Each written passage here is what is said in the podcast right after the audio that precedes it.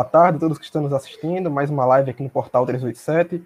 Hoje um horário um pouco diferente, né? Geralmente a gente faz durante a semana, hoje é no fim de semana, mas com um convidado ilustre, né? Estamos aqui hoje com o Enguiléu, né? Que é o, talvez o, pai do YouTube Gamer brasileiro aqui no, aqui no Brasil, né? Um dos primeiros YouTubers a, a surgirem né, aqui no Brasil, um dos primeiros produtores de conteúdo na internet, né, criador da console dos jogos Brasil, já está aí há mais de, de uma década na internet, por sinal, um dos primeiros caras que eu comecei a acompanhar na internet lá atrás, né? Eu tenho 20 anos, quando eu comecei a te assistir, eu tinha 10, para você ver. eu lembro que você postava vídeo ainda era, era no blog da console de jogos Brasil na época. Isso, e eu, eu comecei antes, isso, eu comecei é. em 2016, né? 2006, perdão, ah, 2006. 2006, é.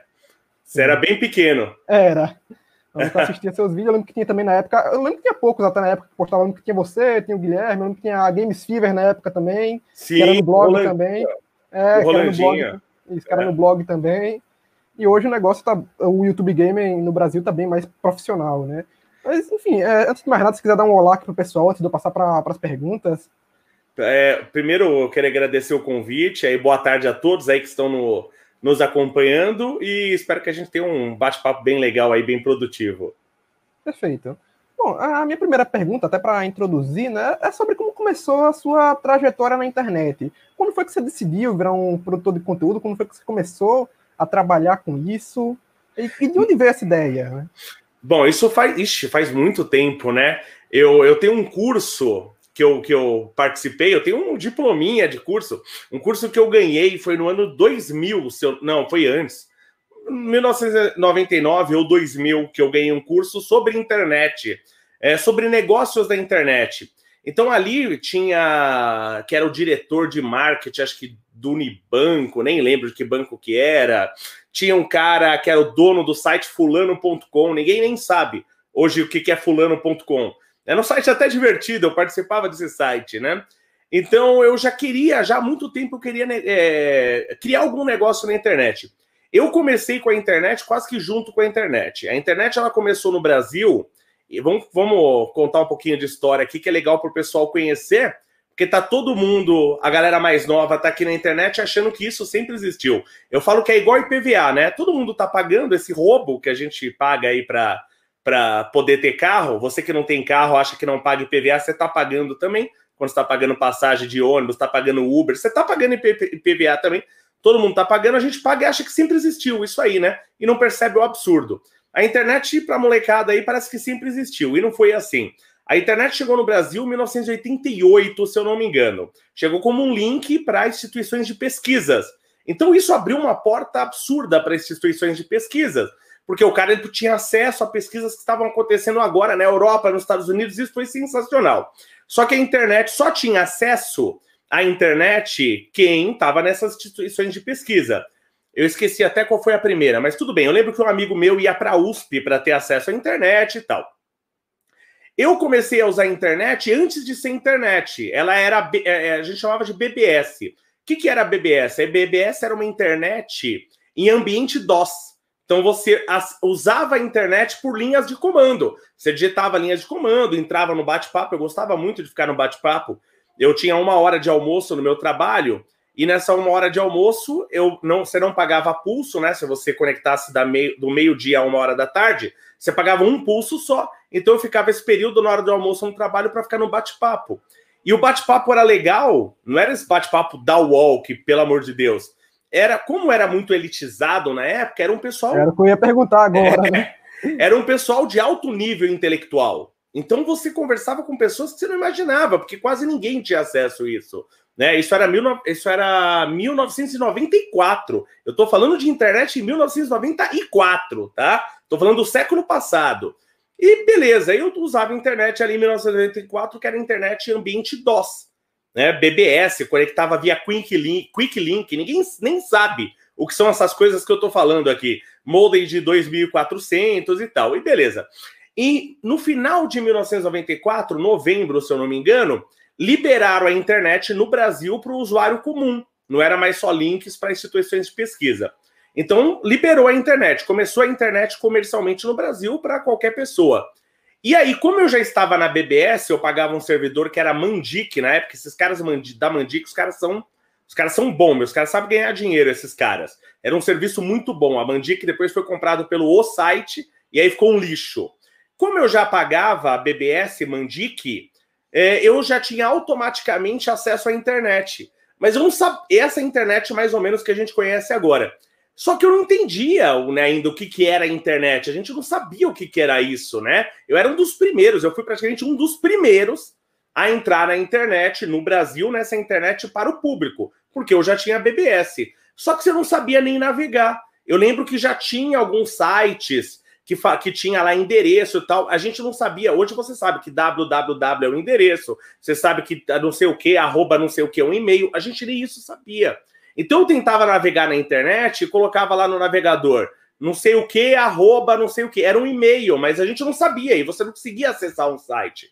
Eu lembro do primeiro site que eu acessei na minha vida, que eu estava eu tava passando pela rua e eu ganhei um papel do Objetivo, da escola Objetivo, que era o cursinho Objetivo. E lá tinha um endereço, www. Falei, deixa eu tentar acessar isso aqui.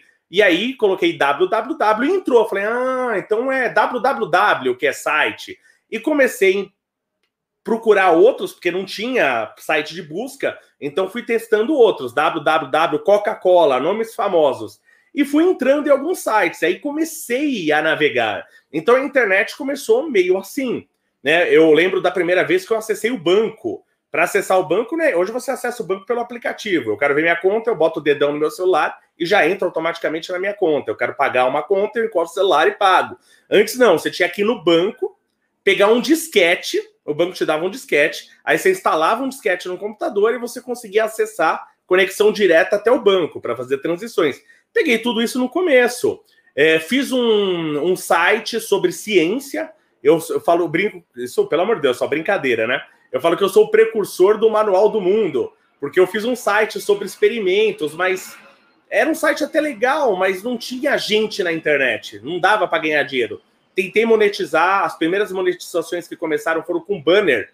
Então você colocava, você tinha uns banners que eram serviços já meio que automático. Eram pessoas que disponibilizavam banner para você colocar no seu site, sites que faziam isso. Você colocava aquele banner no seu site se alguém clicasse, você recebia um dinheiro.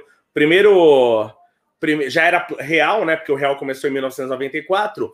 O primeiro pagamento que eu recebi foi 37 reais. Lembra até hoje? Eu recebi 37 reais. 37 reais convertendo para hoje deve, deve ser uns 500 reais, porque a inflação correu para caramba, né? O, o, nosso dinheiro.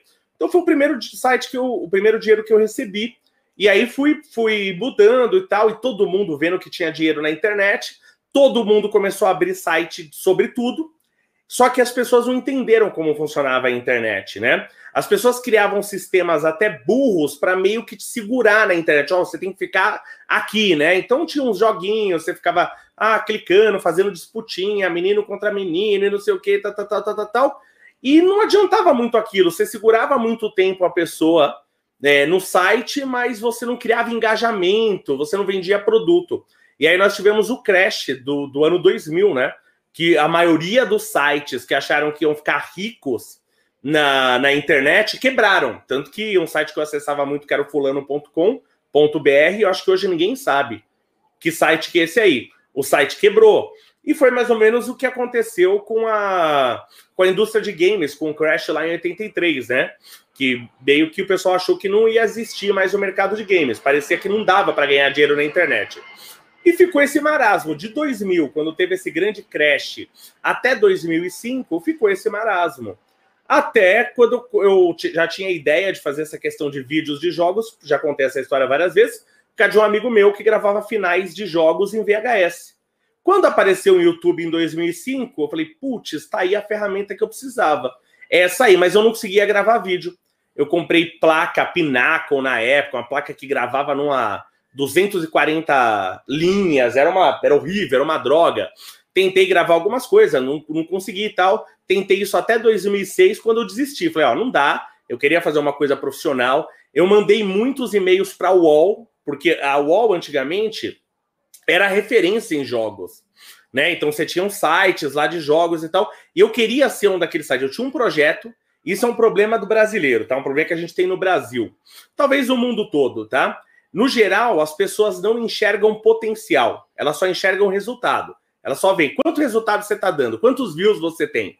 Ela não olha um cara. A maioria desses caras grandes hoje eu conheci lá atrás e vi, pô, esse cara tem potencial. Por exemplo, eu conversava com o David Jones lá atrás, que eu acompanhava o canal dele, o Estúdio Pirata. E eu conversava com ele, a gente conversava, tal, gente boa pra caramba, a gente tem amizade até hoje, mas a gente não conversa mais tanto, porque eu, eu tenho essa mania, né? A pessoa cresce e eu não gosto de ficar puxando assunto que parece que você está se aproximando por causa do sucesso da pessoa. Então, o Rafael Lima também, que o Rafael Lima, se todo mundo conhece aqui, tenho certeza, eu falei com ele lá atrás, né? Que eu percebi, falei, pô, esse cara tem muito potencial, esse cara vai crescer. Também começou no David Jones, ele, né? Eu lembro que ele gravou um vídeo pro David, no canal do David Jones e bombou do dia pra noite também, né? Exatamente. Então, eu sempre tive esse negócio de ver o potencial. Não me interessa quantos views a pessoa tem. Se o cara é bom, eu quero, eu quero conhecer esse cara, quero conversar com esse cara. Eu sempre tive muito isso. Eu a quem a referência de jogos eh, entre 2000 e 2005 era a UOL. Quem tinha uma dúvida sobre jogos, quem queria conhecer um jogo, entrava na UOL Jogos. Eu falei, porra, é o caminho, entrar por aí, entrar pela UOL Jogos. Mandei um milhão de e-mails. Falar, o projeto que eu tenho é esse, eu quero fazer isso e tal. Nunca me responderam. A UOL Jogos perdeu a chance da vida delas, porque o YouTube hoje era para ser na UOL. Se a UOL tivesse me dado ouvidos, o YouTube hoje era para ser no UOL. Mas uhum. nunca me deram ouvidos. Falei, legal, então dane-se, porque o que, que eu queria deles? Equipamento. Porque eles conseguiam gravar vídeo de jogos. Eu queria só isso. Falei, se vocês me ajudarem com a tecnologia, e não precisava me dar nada, eu só quero saber como vocês fazem. Porque eu não acho esses produtos para comprar, né? Para eu gravar. Só quero saber como vocês fazem. Só isso. Nunca me deram atenção. Aí eu falei, dane-se, eu vou pegar uma câmera, vou apontar para frente da TV e vou gravar. E eu fiz isso e todo mundo começou a fazer isso. E o YouTube cresceu tanto esse mercado de jogos que a economia, a gente teve aquela crise depois de 2008, que a economia foi pro buraco, tudo caindo, tudo despencando em vendas e tal, e só o mercado de games subindo. Uhum. Porque a gente começou a tornar acessível para as pessoas a informação e a informação real, de verdade. Então, quando o pessoal entrava na UOL, por exemplo, era um conteúdo enlatado, era um conteúdo muito enlatado. Eu pegava o jogo, eu abria o jogo, ó, o jogo é assim, ele vem nessa capa aqui. Grande parte dos brasileiros nunca tinham visto um jogo original de PlayStation 2. Uhum. Ninguém nunca tinha comprado um jogo original. Então eu mostrava, ó, o jogo original é assim, vem nessa capinha. Aí eu entrava no jogo e mostrava desde o começo, ó como que é, a uhum. tela de introdução é isso, aqui você vai ter que fazer isso, você encontra essas dificuldades. Uhum. Então o cara via a verdade ali, ele via a realidade. Não era o conteúdo enlatado que já vinha como ele vinha lá de fora dos Estados Unidos, que foi o que a mídia de games sempre fez. A mídia fez aqui. traduzia, né, no caso. Isso, exatamente. Uhum. E era lento, a informação demorava para chegar, entendeu? Enquanto nessa que você falou da tela do jogo original, também vocês youtubers de games foram os primeiros a, a, mostrar os consoles de nova geração, né? Porque na época quase ninguém tinha também. Ninguém né? tinha. E eu criei uma moda que também não existia, né? Antigamente, o cara. Eu, eu sou da época do Atari 2600. Eu hum. falo, tirando a primeira geração que eu não tive, mas joguei, que foi a geração do Pong. Que você comprava uhum. um videogame para ter um jogo só, né? Não fazia nem muito sentido, mas beleza. Foi a, único, a única geração que eu não tive. Mas da segunda geração em diante, do Atari 2600 em diante, eu tive todas as gerações. E a pessoa geralmente comprava, então eu peguei a época que era Nintendistas versus Ceguistas. Master System versus o Nintendo, o NES, né? Cheguei, o pessoal tá falando, é legal ver os comentários, né, do pessoal. Sim. Então eu peguei essa época, né, que tinha essa briga. Mas por que que a briga acontecia? Não é que o cara escolhia um videogame porque ele gostava daquele videogame. Era o que o cara podia comprar. Uhum. Então o cara que tinha um pai ou um parente que ia para os Estados Unidos, ele trazia um Nintendo de lá, porque é o que fazia sucesso, ele trazia um Nintendo. O cara que comprava aqui, ele comprava um Master System. Então ele, ele era Tectoy. Ele comprou o videogame, era aquele videogame que ele tinha, ele não escolheu. Foi o que apareceu para ele. Só que aí ele defendia até a morte. Era, era briga de consoles. E eu, na época já da, da, da, quarta geração de consoles, Mega Drive e Super Nintendo, eu tinha os dois consoles, que era uma coisa que você não via acontecer. Alguém ter mais do que um console da mesma geração. Uhum. É, todo mundo sempre tinha um console, era rara a pessoa que tinha mais do que um console da mesma geração. Quem que começou a criar essa moda aqui fui eu, de, de ter vários consoles da mesma geração e jogar todos esses jogos. Então eu criei essa moda, criei essa onda também. Sim, sim. Então você diria que foi até uma, uma visão empreendedora que você teve e que a UOL não teve, né? Que você fala muito de descobrir talentos, etc., que é uma, é uma questão de investimento até na pessoa. Sim. Né? A mídia tradicional de games, de certa forma, foi até elitista, eu diria, né? Porque se a gente for parar para pensar, a maior parte das pessoas que veio desse meio eram pessoas que vieram do nada, mas que tinham potencial e que conseguiram Sim. É, esse potencial no YouTube, né? A mídia tradicional em si nunca foi atrás das pessoas, se a gente for para pensar. Nunca. Eu vou contar uma história então aqui. Eu vou até contar, daqui a uhum. pouco vai começar a série no meu canal de Ghost of Tsushima. Você que não está inscrito ainda no meu canal, Consoles e Jogos Brasil, uhum. se inscreve lá e daqui a pouco vai começar essa série, Ghost of Tsushima. Então vou contar essa história, eu vou, vou fazer essa associação como acontecia é, no passado e como acontece aqui, né? É, Ghost of Tsushima conta a história de samurais. Os samurais, eles apareceram primeiro, nem eram chamados de samurais, os samurais começaram a ser chamados de samurais no século X. Eles apareceram antes disso como cobradores de impostos. Então eles cobravam impostos das pessoas e armado, porque, ó, óbvio, imagina chega aqui, eu tô no século IX. Peguei uma terra, tô cultivando, me matando de trabalhar para ter a minha comida, produzir aquela alimento, troquei com alguém por um tecido de seda, por não sei do que, fazendo aqueles escambos e tô crescendo. De repente chega alguém e fala assim: Ó, você tá me devendo dinheiro. Eu falo, como é que é? O cara falou: Não, você tá me devendo dinheiro, porque eu represento o Estado, você tá me devendo dinheiro. Que, que Estado? Né? No século IX, né? Como assim? Que Estado? Tô te devendo por quê? O que, que você fez por mim? Né? Então o cara tinha que ir armado para cobrar o dinheiro dos outros. Se fosse eu, matava esse cara, o cara que viesse cobrar meu dinheiro assim, eu matava esse cara. Bom, então, essas pessoas precisavam ter treinamento para cobrar imposto, porque as pessoas, obviamente, resistiam né, à cobrança de imposto. E começou a aparecer o Bushido, o Bushido que é o caminho do guerreiro. Né? Começou a aparecer o Bushido e as pessoas começaram a treinar. E depois, no século X, apareceu esse termo samurai usado para esses caras, ok? Ótimo, muito bem. Quando apareceu esse treinamento para samurai, os caras que eram muito bons, como já tinha senhores feudais, gente, gente com muita terra e dinheiro, essas pessoas precisavam de proteção. Quando aparecia um cara que era muito bom, o senhor feudal contratava aquele cara. E aquele cara ganhava uma boa grana. Então era vantagem ter esse treinamento do Bushido, pra, esse treinamento hoje conhecido como samurai, era vantagem. E qualquer um podia ser um samurai. O cara ia lá e começava a treinar. Se ele fosse bom, né? O livre mercado aí, como ele é legal, né? A meritocracia ele é muito bom para os pobres, né? Então qualquer um entrava lá, se ele se destacasse, se ele fosse bom, ele era contratado por um daimyo, que era um senhor feudal, e ganhava uma grana, né? Era assim que acontecia. Bom, beleza. Quando os samurais começaram a crescer, começaram a ganhar dinheiro, eles começaram a querer criar uma reserva de mercado, querer proteger os seus. Fala, pô, por que, que eu vou dar chance para qualquer um? Eu quero dar chance para o meu filho. Então se criou uma estrutura de castas, começou a criar uma estrutura de sobrenomes. Então não adiantava você ser bom, você tinha que ter um sobrenome. Quem tinha um sobrenome tinha história. Ah, porque meu pai lutou na guerra tal, meu avô lutou na guerra tal. Então você era contratado por sobrenome e não por história. Como acontece no jornalismo hoje. Você tem o jornalista, que o pai era jornalista, o avô é jornalista. Você não abre espaço para quem é bom. Você tem que estar tá na turminha, você tem que ser da casta.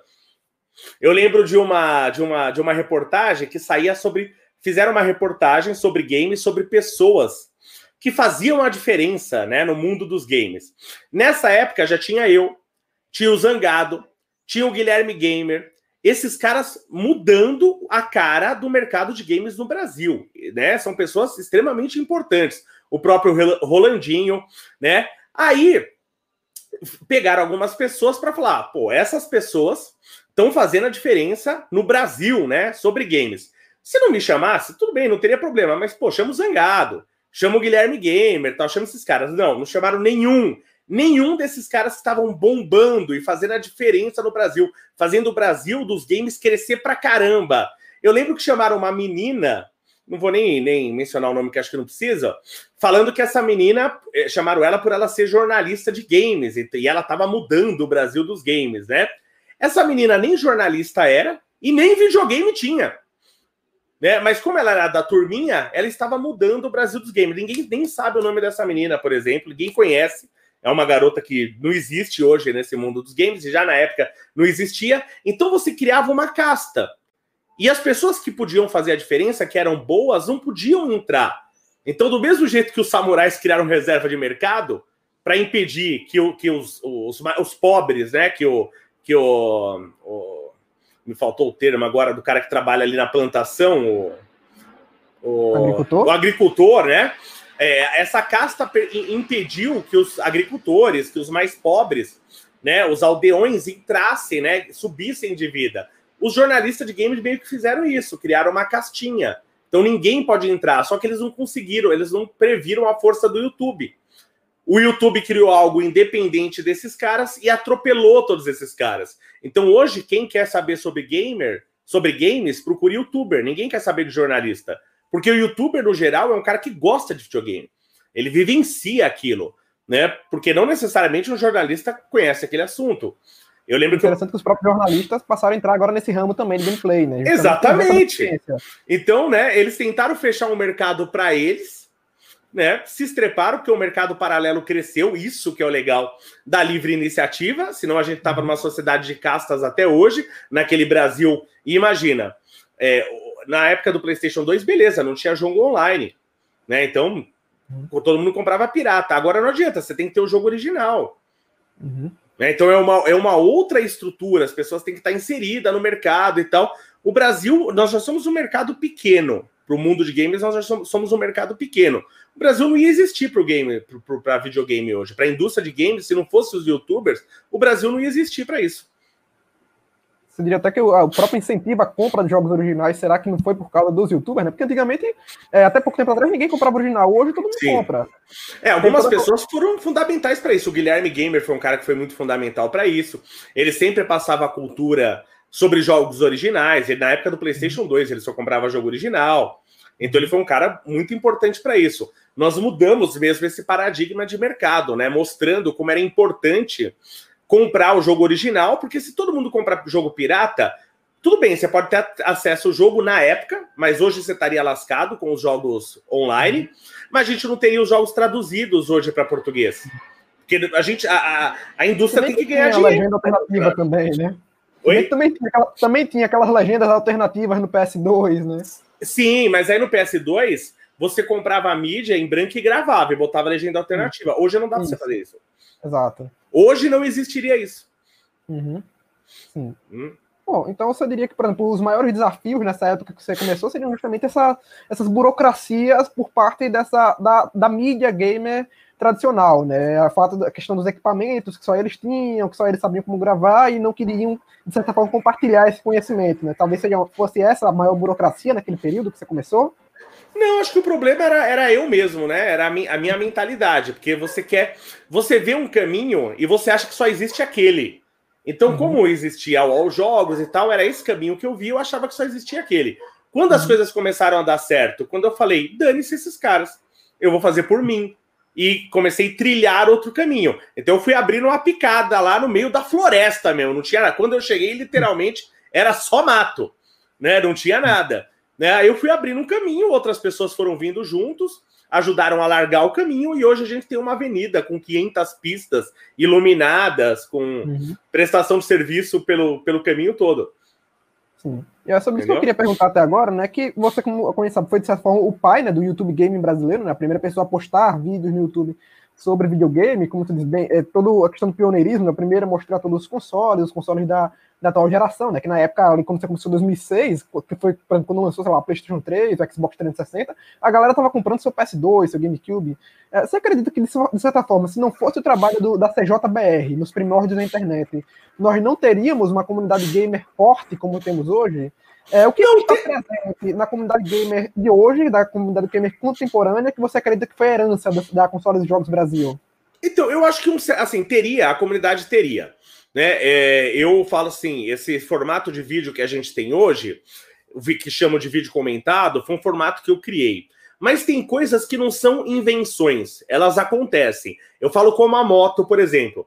A moto ela não foi inventada, a moto ela foi um acontecimento. Por que, que ela foi um acontecimento? Porque a bicicleta já existia já há muito tempo, há séculos a bicicleta já, já existia. Tinha um tal do celerífero lá, que é do século acho que 17, 18 na França, né?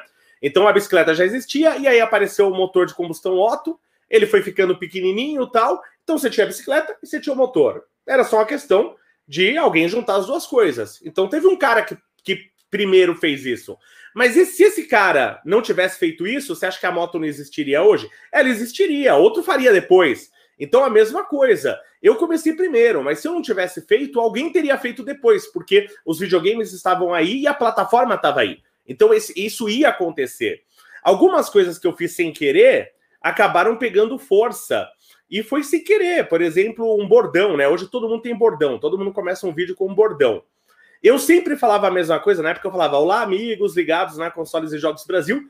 Eu falava sempre a mesma coisa, era por falta de criatividade, não é porque era um bordão. Eu não ficava criando toda hora uma coisa para falar, então eu sempre falava a mesma coisa. E aí isso meio que virou padrão, virou paradigma. Então, algumas coisas que eu fiz, eu chamava. Por que eu chamava de vídeo comentado? Não foi um nome que eu criei. Falei assim, ah, nossa, eu quero criar um nome para ser meu. Não, é porque existiam as reviews, as análises, e eu falava, pô, eu não vou fazer um review, eu não estou estudando todo o jogo. Na época era muito amador. Hoje eu leio pra caramba sobre os jogos, estudo e tal. Mas na época era para era que era uma coisa simples, ó, é só um vídeo comentado. As pessoas querem conhecer a verdade sobre o jogo, não é aquele formato enlatadinho. Então eu vou mostrar o jogo e vou comentar. É um vídeo comentado. Foi por isso que eu, que eu dei esse nome, entendeu? E essas coisas viraram paradigmas, como se tivessem sido pensadas. E não foi, foi meio que aconteceu. Bom, é, como você falou logo no começo, né? O, o, você começou na internet e você até falou né, que o primeiro salário que você ganhou foi de 37 reais, muita gente entrava para querer ganhar dinheiro, e eu vejo que hoje o YouTube ele se tornou uma fonte de renda para muita gente, né? Muitas pessoas ficaram ricas, até mesmo milionárias, publicando vídeo na internet. Você acredita que podemos dizer que o YouTube hoje já é uma forma de empreendimento? E não só isso, mas também é uma evidência né, da eficácia do livre mercado em solucionar essas mazelas sociais, né? Com tanta gente que saiu do nada e, do dia para a noite virou uma celebridade graças à internet. Sim, então, só uma, uma, uma, correção. Não foi meu primeiro salário, foi o meu primeiro ganho oh, com a internet. É, né? ganho. é, eu já trabalhava antes disso. É, eu, já, eu já trabalhava antes disso, já tinha ganho salário. Só que esse foi o meu primeiro ganho com a internet, 37 reais, lembra até hoje. É, a internet tem essa questão de as pessoas hoje poderem produzir em qualquer lugar, com o celular, a pessoa pode produzir uma música. Então, a, a, hoje tem, tem, Hoje não, você tem aquela história estúpida, né? Ah, porque eu não sou dono dos meios de produção, então eu não posso produzir. Quem fala isso é um estúpido, que acha que só quem tem dinheiro, ah, só quem tem. O cara lá que tem uma máquina de fazer pão de queijo, ele é o dono do meio de produção. Eu não tenho um meio de produção. Eu falo, você tem um cérebro? Se você tem um cérebro, você tem um meio de produção. Você só não tem um meio de produção se você não tiver um cérebro. Você não tem um cérebro. Aí eu falo, beleza, você não tem um cérebro, então você não tem um meio de produção. Se você tem um cérebro, você tem meio de produção. Você pode criar. Né? Hoje nós temos mais oportunidades. Por que, que, por que, que criou toda essa história do socialismo, Karl Marx, né, que cresceu século XVIII, século XIX, essa palhaçada? É, desde a época da primeira revolução industrial. Porque para você produzir em larga escala e você ganhar mesmo dinheiro, você precisava ter dinheiro. Porque as máquinas eram muito caras. Você ia comprar uma máquina a vapor, não é qualquer um que podia comprar uma máquina a vapor. As máquinas eram muito caras. Mesmo assim, abria espaço para quem não tinha dinheiro. Porque abriram grandes empresas dias de pagamento, você tinha aquelas filas enormes na frente das grandes empresas da Inglaterra, isso no século XVIII, e um cara vendia a roupinha dele que ele fazia ali naquela fila, uma senhora vendia um bolo que ela fazia, sempre abriu espaço para para as pessoas empreenderem, para as pessoas ganharem dinheiro. Então, é, é, legal hoje que a internet a gente está vendo isso. A gente ainda tem o problema do governo te amarrando demais. Então, você tem que prestar contas de tudo, tem muita burocracia para muita coisa. Por que, que na internet a internet cresceu tanto? Por que, que tem tanta gente empreendendo na internet? Porque ela é menos regulada. Para você abrir uma empresa real, você tá ferrado. Você CNPJ, isso, aquilo. Na internet, o cara faz um anúncio, começa a vender e dane-se. Basta ter então, e-mail. Basta ter um e-mail, né? Então, onde, o, onde não se tem, onde se tem liberdade, o mercado cresce. Tá? A gente precisa disso, de liberdade para crescer. Você cria também artificialmente uns gigantes aí a gente tem alguns gigantes hoje na, na, na internet e as pessoas estão confundindo você estar no alto com você ser grande. São duas coisas diferentes. Às vezes a pessoa está no alto e ela acha e ela se ilude, ela acha que é grande por estar no alto. Então você tem pessoas, sei lá, você tem pessoas muito grandes no YouTube. Você tem o Felipe Neto, você tem o Inderson, como é que chamou? O, Nunes. o Whindersson Nunes, isso.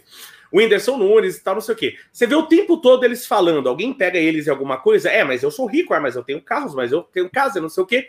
Por quê? O cara, ele não tem uma grandeza dentro de si. E não tô criticando, por exemplo, o Whindersson Nunes. Ele até me parece um cara, gente boa, ele me parece uma boa pessoa. Mas ele é um coitado, né? É um cara engraçado e tal, mas é um cara de pouca educação. O cara que ele tem instrução, o cara que tem estudo, ele entra de cabeça erguida em qualquer lugar. Ah, eu conto uma história, quando eu era moleque, eu fui comprar um carro pro meu pai. E eu, eu como meu pai não tinha tempo, meu pai trabalhava pra caramba, eu fazia a pesquisa para comprar o carro pro meu pai. Então eu saía nos lugares, ia negociando o preço tal, eu tinha 17 anos. Eu entrei na Fiat de bermuda e camiseta. E meu pai, nessa época, era uma época que a gente. Meu pai veio da Itália aqui sem nada, a gente começou a crescer, era uma época que a gente tava, começou a ficar bem. E meu pai ia comprar um Tempra, lembra até hoje, um Tempra. Eu entrei lá de bermuda e camiseta na ficha, ninguém me atendeu. Eu lá de boa. Meu, não tenho que me envergonhar de nada, né? Então cheguei lá para uma, uma moça, falei assim: "Bom dia". Ela: "Bom dia". Eu falei: "Eu tô querendo ver o preço do carro ali, você podia ver para mim?". Ela, sabe, levantou assim, mas nem falou um bom dia nada. Falei: "Queria saber o preço desse carro, esse carro custa tanto e tal, não sei o quê". Falei: "Legal, é, posso anotar o preço aqui?". Eu anotei, ela nem anotou para mim. Falei: "Bacana". Né? E fui embora. No, aí era o preço mais barato, esse que eu achei. No outro dia eu voltei com meu pai para comprar o carro. Voltei com meu pai, assim, aí, na hora que eu cheguei com o meu pai, aí uma moça veio atender a gente. A moça, ô senhor, você tá querendo ver alguma coisa? E meu pai, é, meu filho já viu tal. Eu já vi, é aquele carro ali, já vi o preço tal, a gente quer comprar. E a moça, não, legal, senta aqui, vamos fechar o negócio. Eu tô lá fechando o negócio, aí vem a moça no, que, que eu chamei no outro dia. Hum. Aí ela veio assim para cima da, da, da mulher que tava me atendendo, porque, pô, um, um tempo era o carrão na época, era o tempo para ouro, era o top da Fiat. Ela ia ganhar uma baita comissão. Aí a mulher foi para cima da outra e falou assim: Ô, oh, esse cliente é meu. Aí eu falei: opa, seu não. Tá? Ontem eu tive que pedir, pelo amor de Deus, para você fazer o favor de me atender. E você me atendeu de má vontade. Você nem o preço você que escrever para mim, eu tive que escrever. Então ela me atendeu direito hoje, eu vou comprar com ela. É, então, não interessa se eu tô de chinelo, de camisa rasgada, de bermuda, não me interessa se eu não tenho nada. Eu tenho isso aqui. E isso aqui ninguém tira de mim. Então eu entro de cabeça erguida em qualquer lugar.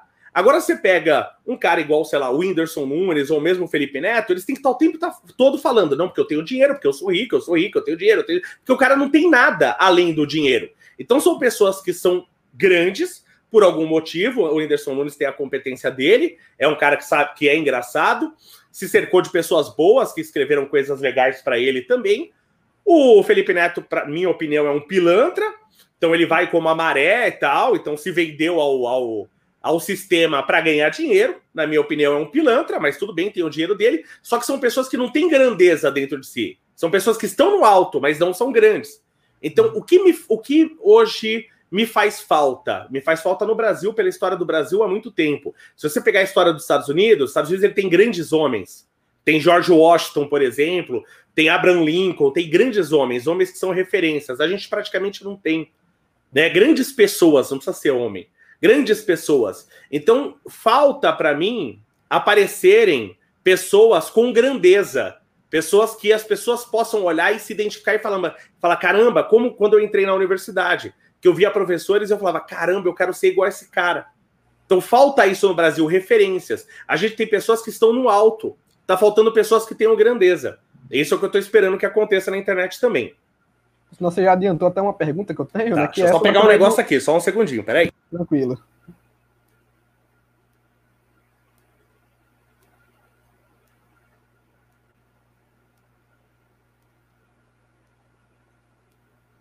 Você até adiantou... Opa, desculpa, vamos lá. Tranquilo. Você até adiantou uma pergunta que eu tenho, que é sobre o Felipe Neto, né? Que você já fez várias críticas, né, né, a ele. E a pergunta que eu tenho é: você poderia contar ao público quais são as suas divergências com ele?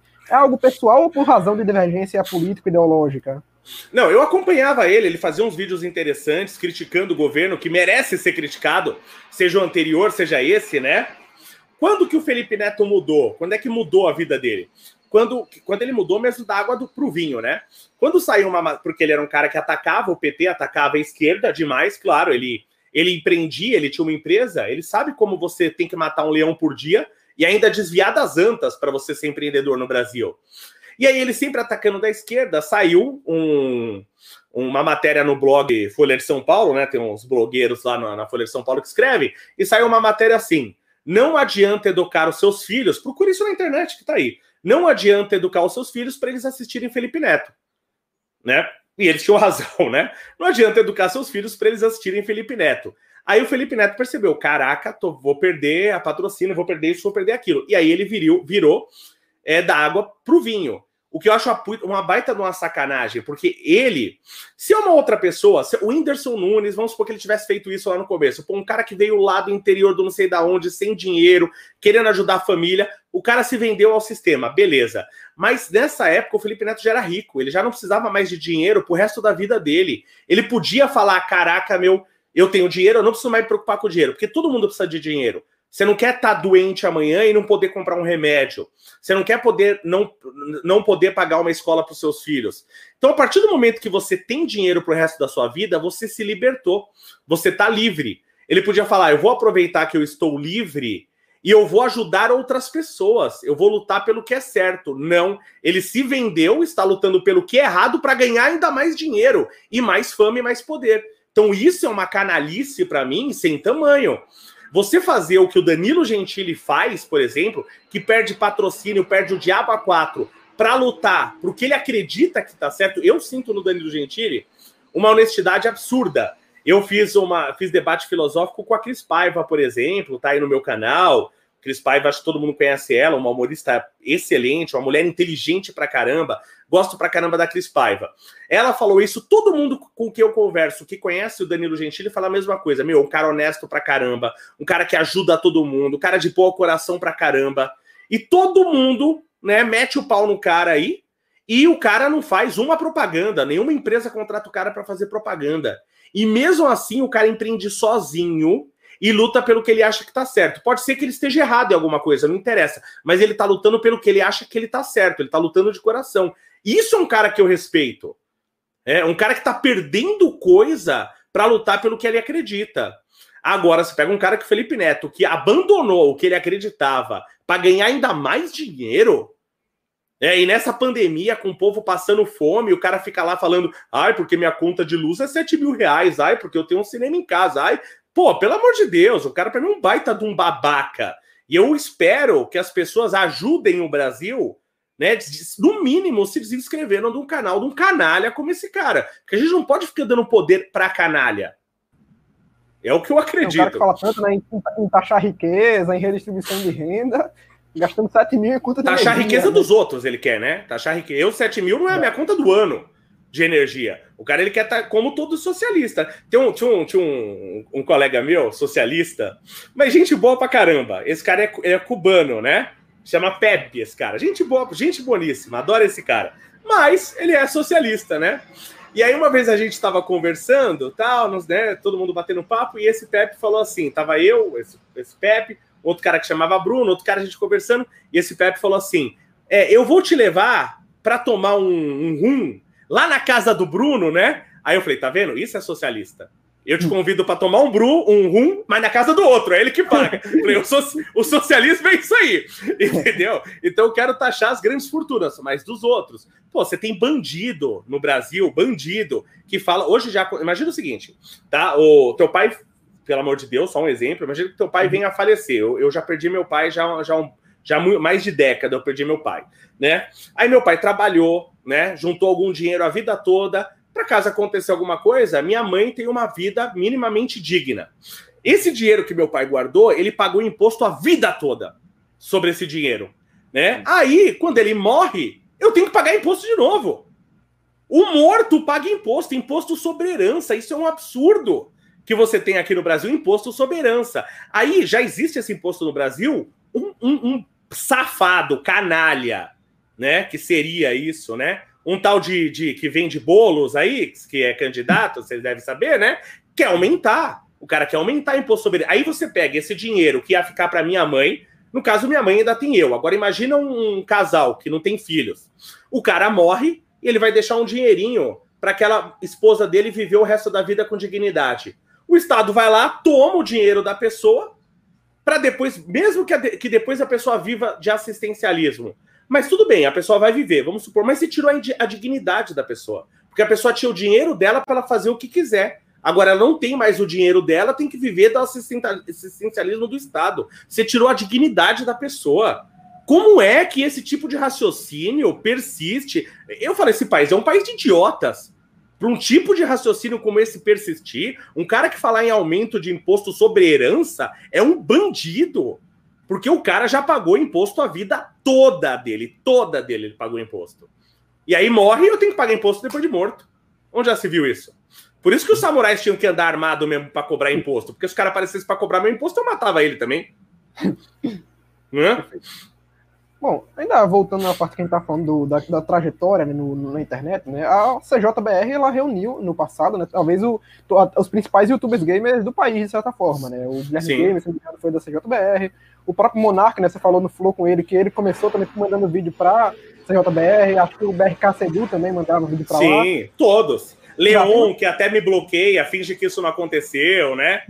Que é esquerdinha. É, o cara. É que eu mudei de conta, mas eu era bloqueado na outra conta. Eu ajudei gente pra caramba que me deu facada pelas costas. Uhum. Ajudei muita gente, né? Que me deu. Mas vamos lá, continue. Então. E no final cada um acabou indo para o seu caminho e acabou meio que a console de jogos do Brasil hoje é só você, correto? Sim. É, o que ocasionou e como se deu essa cisão? Ela foi algo pacífico, né? Cada um decidiu fazer seu próprio empreendimento ou teve algo mais? Não, foi uma evolução natural, né? Então você teve pessoas, pô, eu tenho contato com o Noctis, né? O Luiz, é, eu tenho contato com o Wesley. O Wesley, é, Wesley ajudou pra caramba. O Wesley não conseguiu carreira de YouTube, youtuber, talvez poucos lembrem dele, mas ele postou muito na CJBR. O Wesley era um moleque, um garoto. Eu tô falando moleque não na forma pejorativa, que ele é uma pessoa maravilhosa, tá? Mas ele era um garoto, um moleque. Hoje ele é militar nos Estados Unidos, ele é da Marinha Americana. Eu direto vejo as fotos dele lá que ele posta no Facebook, tô sempre curtindo. Um cara honestíssimo, gente boa pra caramba, sabe? Então foi natural. O blog era uma coisa necessária, porque o YouTube não tinha força. Eu, eu colocava meus vídeos no YouTube, o YouTube não tinha força nenhuma, então criei o blog. O blog teve força, o blog cresceu, todo mundo acessava o blog. E o que, que eu queria fazer? Eu queria fazer a comunidade gamer crescer. Então, eu, quando eu via pessoas boas, eu trazia essas pessoas, vamos fazer essa comunidade crescer e tal. E isso era muito legal, porque você tinha uma comunidade antigamente, né? Nós tivemos pessoas que foram muito importantes, nós tivemos pessoas chaves, tá? No, no mercado de games, no youtuber gamer no Brasil, tudo isso, tudo isso existe por causa dessas pessoas. Então, eu, no caso, comecei. Esse movimento todo fui eu que comecei. O movimento de YouTube. É, eu falo que sou o primeiro youtuber brasileiro, mas nunca encontraram um no mundo que começou antes de mim. Então, talvez eu seja o primeiro youtuber gamer do mundo, porque nunca se encontrou um. E eu não tive nenhuma referência, eu não vi coisas de fora e vim fazer aqui. O YouTube estava começando. E eu, teve coisas que depois eu trouxe de fora, como o termo unbox né, o termo unbox, isso é uma coisa que eu vi fazendo fora. Eu falei, legal, vou fazer aqui também. E eu trouxe, trouxe esse termo. Comecei a fazer unbox aqui no Brasil. É, bom, é, eu, eu reuni esse pessoal, quis fazer esse mercado crescer, o mercado cresceu. Só que aí o YouTube cresceu por si só, então as pessoas não precisavam mais da CJBR, né? Então, cada um também foi focando no seu canal, foi uma coisa natural. Tenho amizade pra caramba com o Guilherme Gamer, a gente fala direto. Mas voltando a falar das pessoas que foram importantes. Então, eu comecei esse movimento e aí apareceram algumas pessoas que foram chaves desse movimento. O Guilherme Gamer foi o primeiro cara que trouxe uma, um, um, grau de profissionalização para o negócio, né? Porque ele era jornalista, ele, ele, é, aliás, jornalista. Então, ele formado em jornalismo, ele tinha equipamentos, então foi um, um cara que trouxe um grau de profissionalização para a coisa. Ele começou a profissionalizar essa profissão de youtuber gamer. Aí apareceu o, o Zangado. O Zangado, ele começou a fazer o que o jornalismo deveria fazer, o jornalismo gamer, e nunca fez. Ele começou realmente a estudar a fundo as coisas. Eu e o Zangado, a gente faz, eu falo assim, coisas parecidas, mas de maneiras diferentes, né?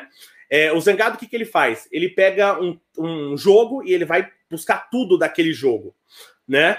Então ele estuda sobre aquele, tudo sobre aquele jogo. Eu já sou um cara que eu tô sempre estudando sobre tudo, porque eu sou professor. Então eu tô sempre lendo, sobre, sempre estudando. É, é, isso que um professor faz. Um professor ele tá sempre estudando, né? É um, o professor é um cara que é um eterno aluno, por isso que ele ensina, né? Ele é um eterno aluno. Ele nunca deixa de ser aluno. Eu tenho meus mestres até hoje com os quais eu converso, professores universitários e tal, tenho eles até hoje. Então, o Zangado ele pega um tema e estuda tudo e bota lá e faz um baita de um condensado. E é muito legal, porque você assiste aquele vídeo tem todas as informações e tal. Eu não, eu vou assistindo um jogo, o jogo vai me dando o tema. Então aparece, sei lá, um, um jogo espacial e a gente tá passando pelo Sol. Eu vou falar, pô, por que, que o Sol é assim? Por que, que ele brilha? Por que, que ele é quente e tal? Né? Aí eu explico o que é uma fusão nuclear, sei lá. Aí eu, sei lá, tô passando um jogo Ghost of Tsushima. Então é um jogo que fala sobre o período feudal no Japão, sobre o período do shogunato. E aí eu explico sobre isso. E aí aparece, sei lá, tá jogando Minecraft. Esse foi um caso curioso, né? É, brasileiro ele, ele, ele parte do princípio de que o conhecimento que ele tem é tudo. Ele nunca. Eu, eu, eu, eu vou falar uma coisa que aconteceu comigo. E eu gostaria que as pessoas tivessem essa postura, porque essa postura é engrandecedora. Ela ajuda você a evoluir. Um dia eu peguei uma revista científica, não tem essas revistas aí, como é que chama? Tem uma revista famosa que o pessoal compra aí que fala. Quando o pessoal. Tem... Interessante. Tipo, isso, tá? Quem acha que super. Já teve é, você já teve? Assinatura? Então eu tenho. Já tive assinatura. Tem mais. É, eu tenho muita pena de você, então, se você teve assinatura dessa revista, tá? Quem acha que super interessante a revista científica, eu tenho muita pena da pessoa, porque não é, né? Eu tava lendo uma revista científica de verdade e tinha uma matéria do, do Stephen Hawking, ele estava vivo ainda, sobre buraco negro, né? Sobre horizonte de eventos e tal. E eu comecei a ler, e era o contrário do que eu, do que eu entendia, né? Do que a ciência acreditava. Né? Então a gente tem um conceito de horizonte de evento, horizonte de evento é isso. E ele falava outra coisa. O que é o horizonte de evento do buraco negro? Você tem um buraco negro, você tem um horizonte de evento. O horizonte de eventos é a distância máxima que você pode se aproximar de um buraco negro, que qualquer coisa pode se aproximar. Se você passou dali, nada mais sai. Mentira, tem a radiação de Hawking que sai, né? Mas, em tese, tirando isso, nada sai. Passou dali, meu filho, pode ser a luz, pode ser o que for, é só buraco adentro. Você não sai mais. Esse é o horizonte de evento. A ciência tem um conceito sobre aquilo. O Stephen Hawking dizia outra coisa. Se eu sou um garotinho de internet, o que, que eu faço? Eu leio aquilo e falo: é, esse cara é um idiota, não sabe nada. Eu li aquilo e falei: peraí, isso aqui é totalmente o contrário do que eu sei. Mas é o Stephen Hawking que está falando. Ele deve saber o que ele está falando. Deixa eu ler isso com cuidado e deixa eu estudar isso aqui, né? E eu comecei, e quando eu comecei a ler com cuidado e estudar, não é só que ele estava certo. Além de estar tá certo, aquilo era absurdamente óbvio. Sabe que você lê e você fala, meu Deus, como é que eu não pensei nisso? Né? Nem eu, nem pensei, nem ninguém né, pensou nisso. Um gênio como ele pensou nisso. Uma vez eu fiz um vídeo sobre, sobre Minecraft, muito tempo atrás, e o Minecraft nessa época não tinha em português, era só em inglês. Então eu fui minerar uma obsidiana. Só que todo mundo conhecia por obsidian. Mas obsidian é um mineral, existe no mundo todo, inclusive no Brasil. E aqui tem um nome também, e é obsidiana. Aí eu fui lá minerar e peguei uma obsidiana. Falei, oh, legal, peguei uma obsidiana. Obsidiana é um material espetacular, porque ele é formado a partir do magma, que se esfria rapidamente. E como esfria rapidamente, ele forma um composto muito duro. Então o pessoal da era da, da idade da pedra já usava isso como ferramenta de corte, já usava a obsidiana como ferramenta de corte, como arma. E eu falei, pô, que legal, obsidiana e tal, não sei o quê. Um monte de comentário assim, nossa, que burro, obsidiana é obsidian, que burro. Aí é tipo eu falar assim, né? Eu tô vendo um carro, que é inglês, eu falo, ó, oh, que legal, um carro. A pessoa, que burro, não é carro, é car. Gente, que retardado! Né? A pessoa, então, o, o, o, tipo, o não é jogo, é game. É meu! Então, aí o que acontece? Infelizmente, a gente mora num país onde o, o, o ensino, principalmente o ensino fundamental, é muito ruim. Eu tô até com esperança nessa pandemia, porque eu acho que as crianças ficando em casa, elas vão aprender mais do que indo na escola com muito professor que tem por aí. É capaz deles aprenderem mais. Se, se assistirem os vídeos certos no YouTube, eles vão aprender mais, né? Então, é, a pessoa não tem condição de reconhecer a inteligência. Era, era, eu, isso, teve uma coisa que aconteceu comigo muito tempo atrás, mas muito tempo atrás. Eu tava com isso, sei lá, uns, uns 13 anos atrás.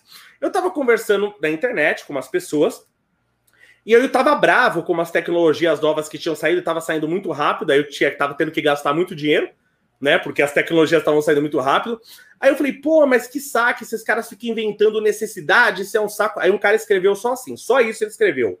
não se cria necessidade, não se inventa necessidade.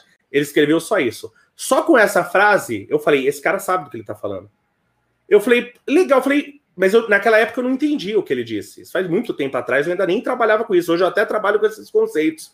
Aí eu falei, pô, me explica melhor isso aí, por favor. Aí ele me explicou esse conceito de não inventar necessidades. Eu falei, caraca, você manja, né? Ele falou assim: é, eu faço mestrado sobre isso. Eu falei, pô, por isso que esse cara manja.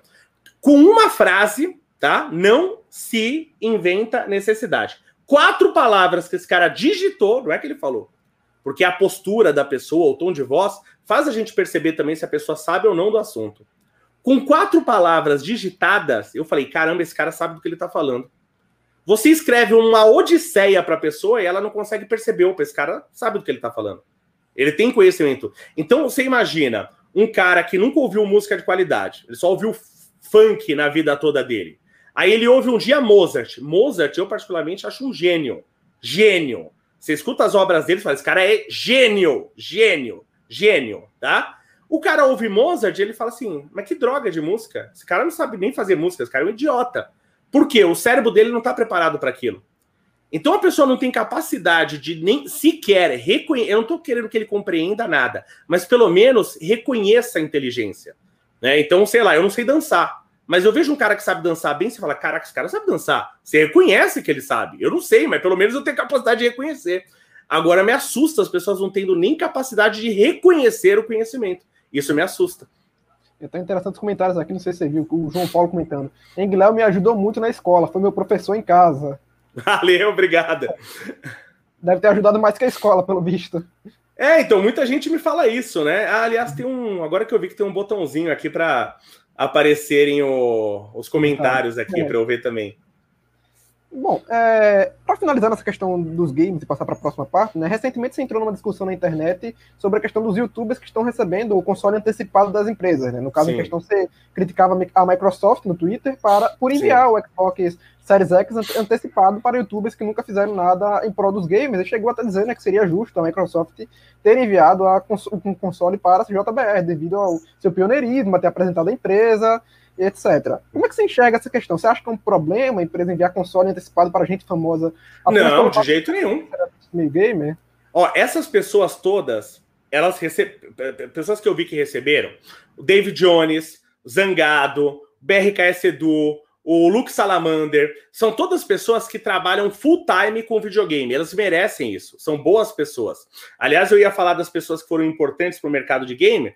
Então falei, né? Falei, eu que comecei com isso, o, o Guilherme Gamer, que trouxe profissionalismo, o, o Zangado, que começou a fazer um trabalho jornalístico mesmo, e o BRK Sedu também foi um cara fundamental, porque ele foi o cara que trouxe a network para o Brasil. O Machinima, ele que fez esse contato. Então ele é o cara que, que favoreceu a monetização dos vídeos.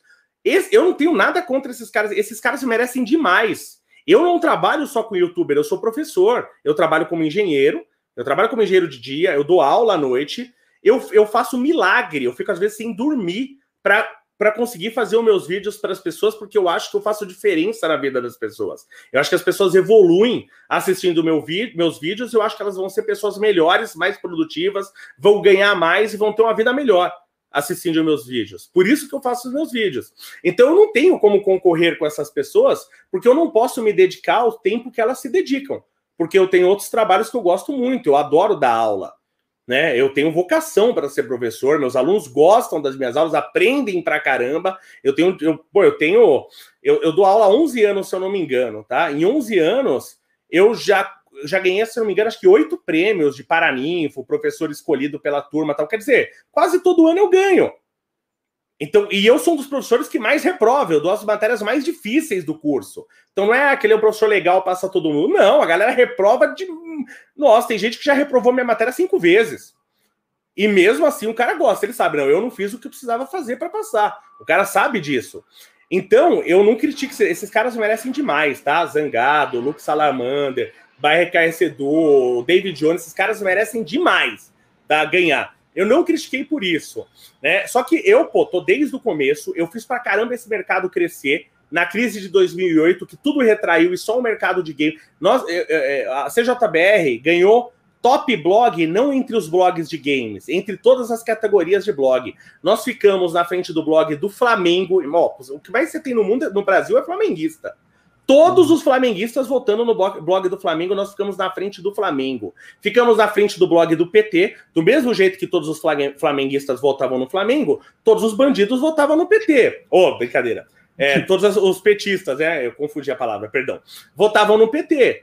E nós ficamos na frente de todas as categorias. Nós botamos o, o videogame em evidência nacional. Sabe quantos veículos de mídia tradicional noticiaram isso? Quantos? Zero. Nenhum. Nós colocamos videogame no topo da lista entre todas as categorias de blog do Brasil. Nenhum veículo de mídia noticiou isso. Nenhum veículo de mídia noticiou isso. Eu, há pouco tempo, chamei o Kim Kataguiri para a gente fazer um movimento na internet para reduzir o imposto de IPI. Chamei ele, fizemos um debate filosófico, começamos a levantar hashtag na internet. Alguns dias depois, o Bolsonaro viu a pressão e baixou o IPTU, o IPTU, baixou o IPI e o Xbox Series X custa 500 reais mais barato. Todo mundo vai economizar 500 reais por causa desse movimento que eu, que eu uhum. encabecei chamando Kim Kataguiri. Olha a, a, o aumento de vendas que a Microsoft vai ter. Eu acho que eu merecia receber. Não, né? Mas não, se os caras não, não querem, não tem problema, tá? Não estou criticando quem recebeu, só que tem coisas que acontecem. Por exemplo, na época do Machinima, a Machinima fez um Xbox 360 vermelho, tá? Vermelho. Se o Zangado recebesse, o Monark, o Monark estava em alta na época com o Randall's Play. Se ele recebesse esse, esse videogame e eu não recebesse, eu não falava nada, nada. Os caras que estão grandes, eles merecem receber. Eu lembro que nessa época, uma menina recebeu, que era youtuber, essa menina nem existe mais no YouTube. Ela nem existe mais no YouTube. Ela ganhou só pelo fato de ser mulher. Ela ganhou só por causa disso. Porque era mulher, então ela recebeu. Como está acontecendo agora. Tem mulher recebendo também o console de nova geração só porque é a mulher. A mulher nem faz vídeo de jogos. Só, só faz vídeo promovendo ela mesma mas tá recebendo videogame. Então, pô, eu que tô desde 2006 fazendo isso, que promovi o crescimento desse mercado, que abri as portas, achei que era justo, mas tudo bem, eu vou comprar o meu videogame, não tem problema. Assim que lançar, tá? Eu vou comprar. E não critico nenhum desses aí que eu citei, que, que e tem outros também que merecem, né?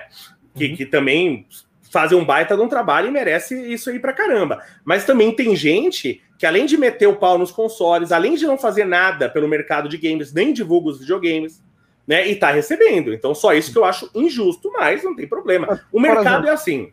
Mas, por Vamos exemplo, nesse, nesse, caso daí, você não acha que, de certa forma, ajuda a empresa quando eles dão para essas pessoas que não são do meio gamer, até para conseguir atingir um outro nicho? Você não acha que tem algum ponto positivo para a própria empresa, para o próprio console?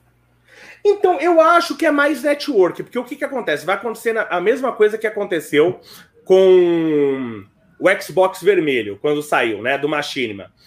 A pessoa que recebeu não é. Teve, não, vou, não quero nem citar o nome dessa menina, porque ela, ela não faz, ela nem tem mais canal, nada no YouTube, né? Ela até tinha um canal, mas era um canal muito menor do que o nosso, do que o meu, do que o do Zangado, do que o do Monark.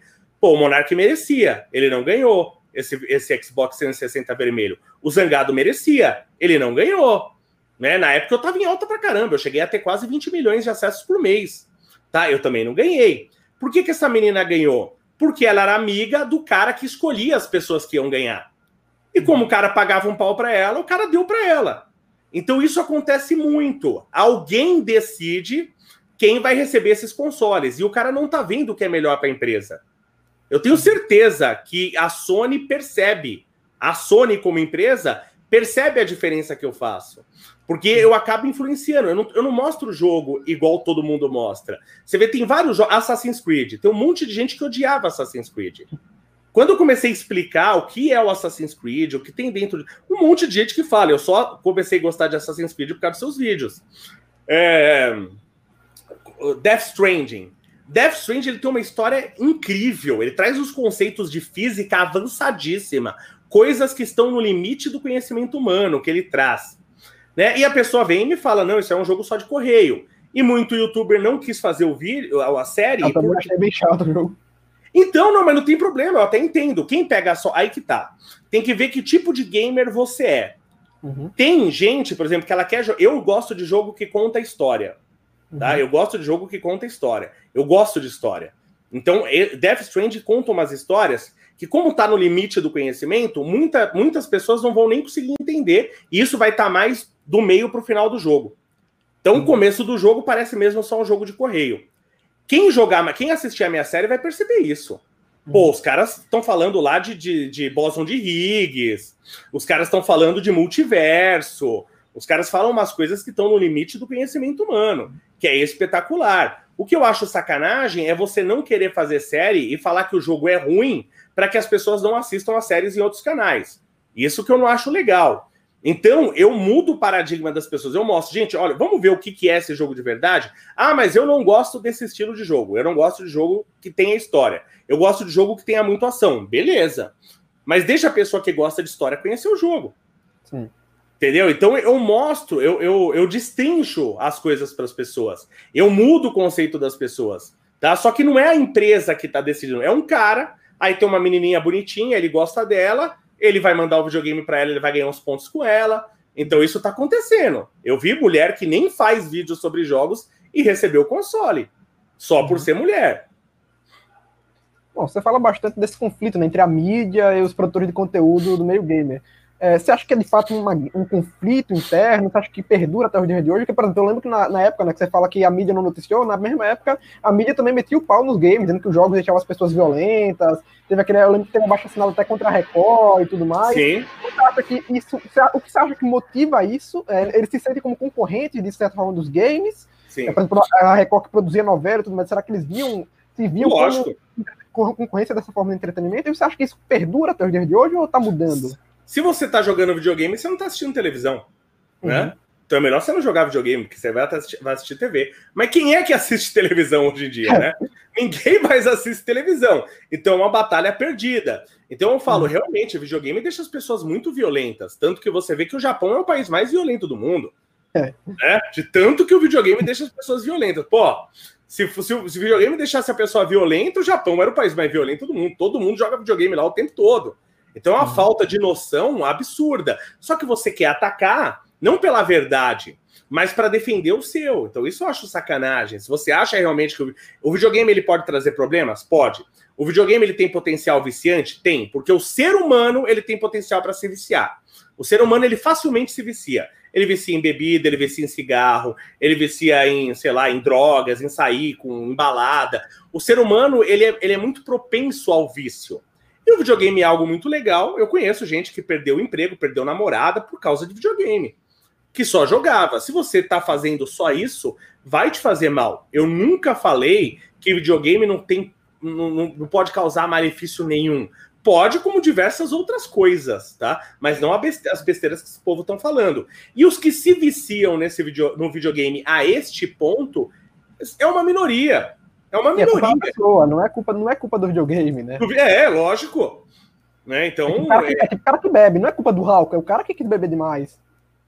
Tem, aí tá, tem gente que tem predisposição genética, aí isso começa a beber, né? Tem, tem, tem gente que tem. Eu sou viciado, eu tenho um vício do caramba em açúcar, não consigo ficar muito tempo sem comer açúcar. Tá? Só que eu também né, não fui instruído desde. Quando era, era, era, era pequeno, era uma época que a indústria atacava muito açúcar em tudo. E você é obrigado a comer, não é igual bebida ou cigarro. Você não nasce bebendo álcool nem fumando cigarro. Então é uma escolha sua. A comida, desde que você nasce, entocham comida em você, não é uma escolha sua. Você precisa comer para sobreviver. E aí eu, eu sou um cara que eu já tentei. Eu falei, eu, eu, eu falei assim: eu vou tentar parar de comer chocolate. Não consegui. Fiquei uma semana, meu. Não consegui. É, então tem um certo vício nisso aí. O ser humano é propenso ao vício. Agora, por causa disso, eu vou querer proibir o chocolate no mundo? Não, ninguém mais vai comer. Não. Né? Pelo amor de Deus, né? As pessoas têm que ter, ser responsáveis por si.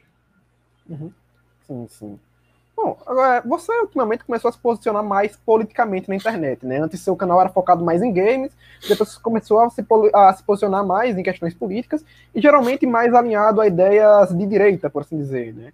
Então, é, primeiramente, como é que você se identifica ideologicamente e quando foi que você decidiu se posicionar nessas questões? Você sempre teve essas opiniões e apenas não mencionava? Ou isso foi se construindo com o tempo, com o momento político do Brasil? Foi com o momento político e também você vai evoluindo como ser humano. Você cada vez está estudando mais, cada vez você está evoluindo mais, cada vez está aprendendo mais, né? Então a gente vai evoluindo, você vai crescendo como ser humano, você tem mais informações e você quer compartilhar essas informações com as, com as pessoas, né? É, eu, eu, ideologicamente, como eu me posiciono? Ideologicamente, eu sou o Leonardo. É isso que eu sou. Eu não sou de direita, eu não sou esquerda, eu não sou libertário, eu não sou anarcocapitalista. Eu nem sei a diferença de libertário e anarcocapitalista. Se me perguntar, nem sei a diferença de uma coisa para outra. Tá? Então eu tenho coisas que eu acredito. Tá? Eu acredito que no Brasil o Estado te tira muito e te devolve quase nada. Então o Estado ele é uma, uma corrente na perna dos brasileiros, impede os brasileiros de se desenvolverem. Né? O, o Monark está sendo cancelado agora por uma coisa muito correta que ele falou, né? Ele falou, por exemplo, hoje você tem muito dinheiro que é tirado do sul e vai para o norte. E isso faz as pessoas ficarem né, vivendo muito num sistema de assistencialismo e num sistema de funcionalismo público. Se não tivesse isso, as pessoas iam ter que se virar e eles iam progredir para caramba. E o Nordeste iria crescer e ia progredir para caramba. Agora tem gente que é retardado e acha que o nordestino é menos capaz do que, a, do que o paulista, por exemplo.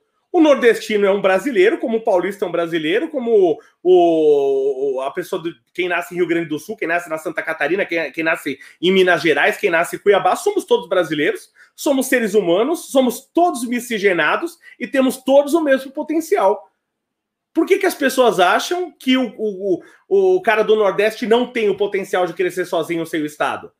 Então o, o, o Monarque falou o óbvio e está sendo cancelado por isso, sendo atacado por isso aí.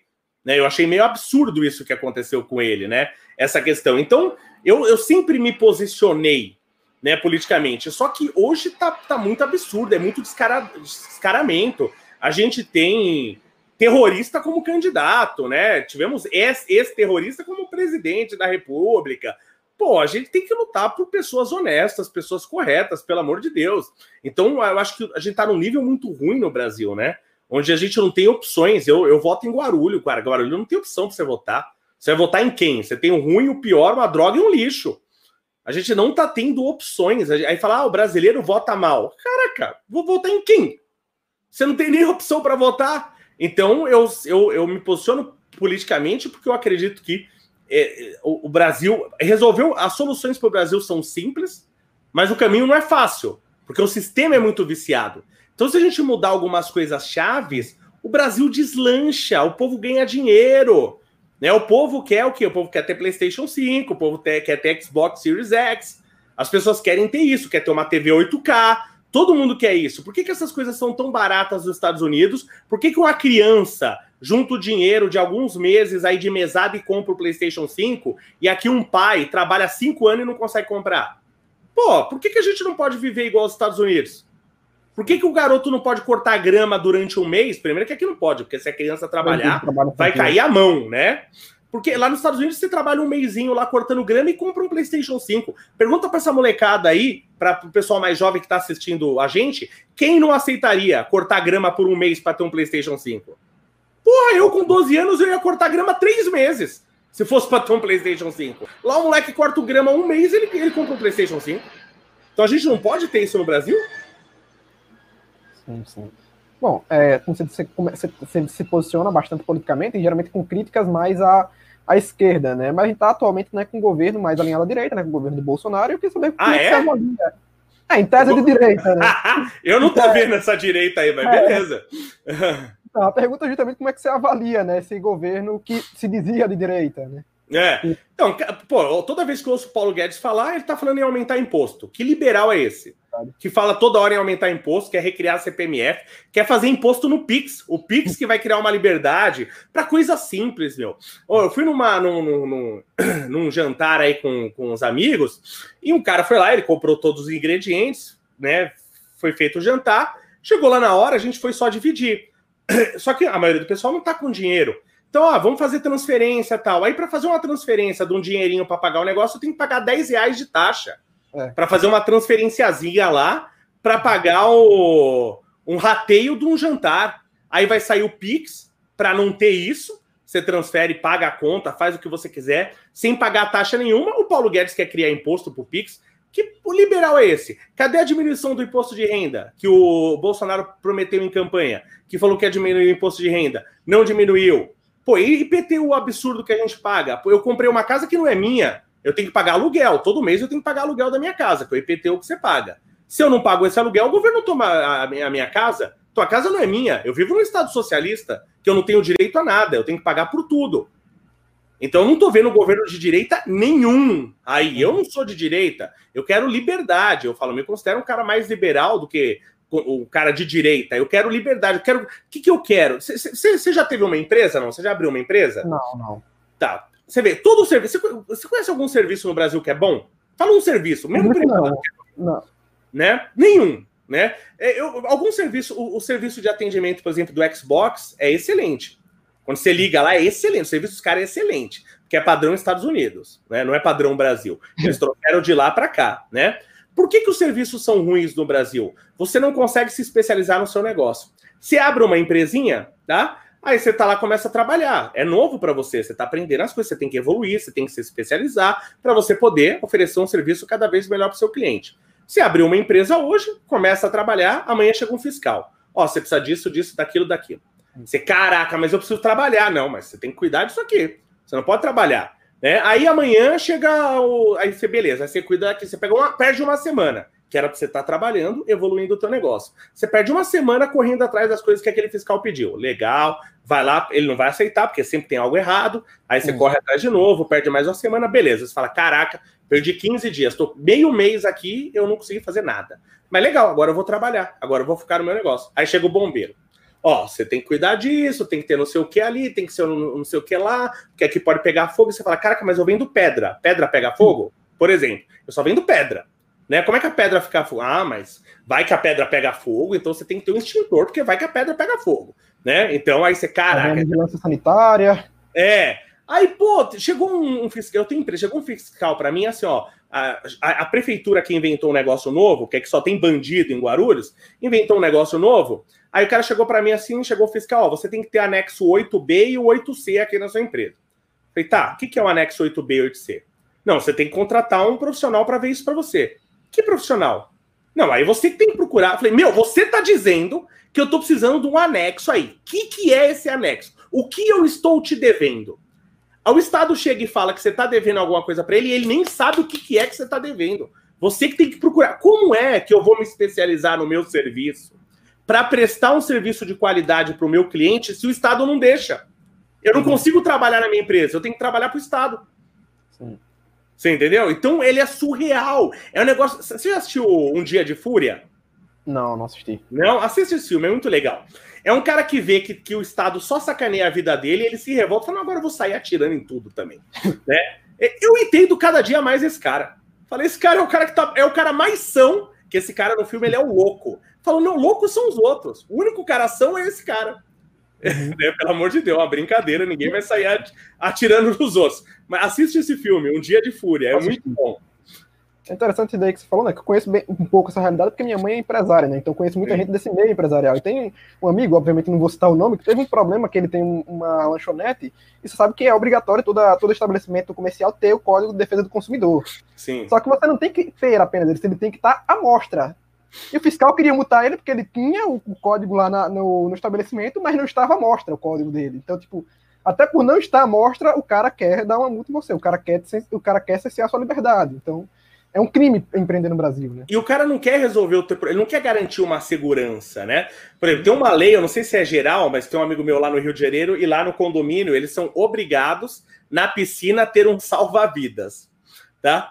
É, pô, se você tem uma piscina que é olímpica, né? E uma piscina funda e tem e é uma exigência dos moradores, fala, a gente acha mais seguro ter um salva-vidas aqui. Beleza. Mas não, isso é força de lei. Então você tem uma piscina que tem 1,30m de profundidade, nem se você quiser, você se afoga, mas você é obrigado a ter um salva-vidas. E você não pode entrar na piscina se o salva-vidas não, não tiver lá. Então imagina que chega o Michael Phelps, cara ganhou 200 medalhas de ouro em natação. Ele chega para nadar. Se não tiver um salva-vidas para salvar o Michael Phelps, você não pode entrar na piscina.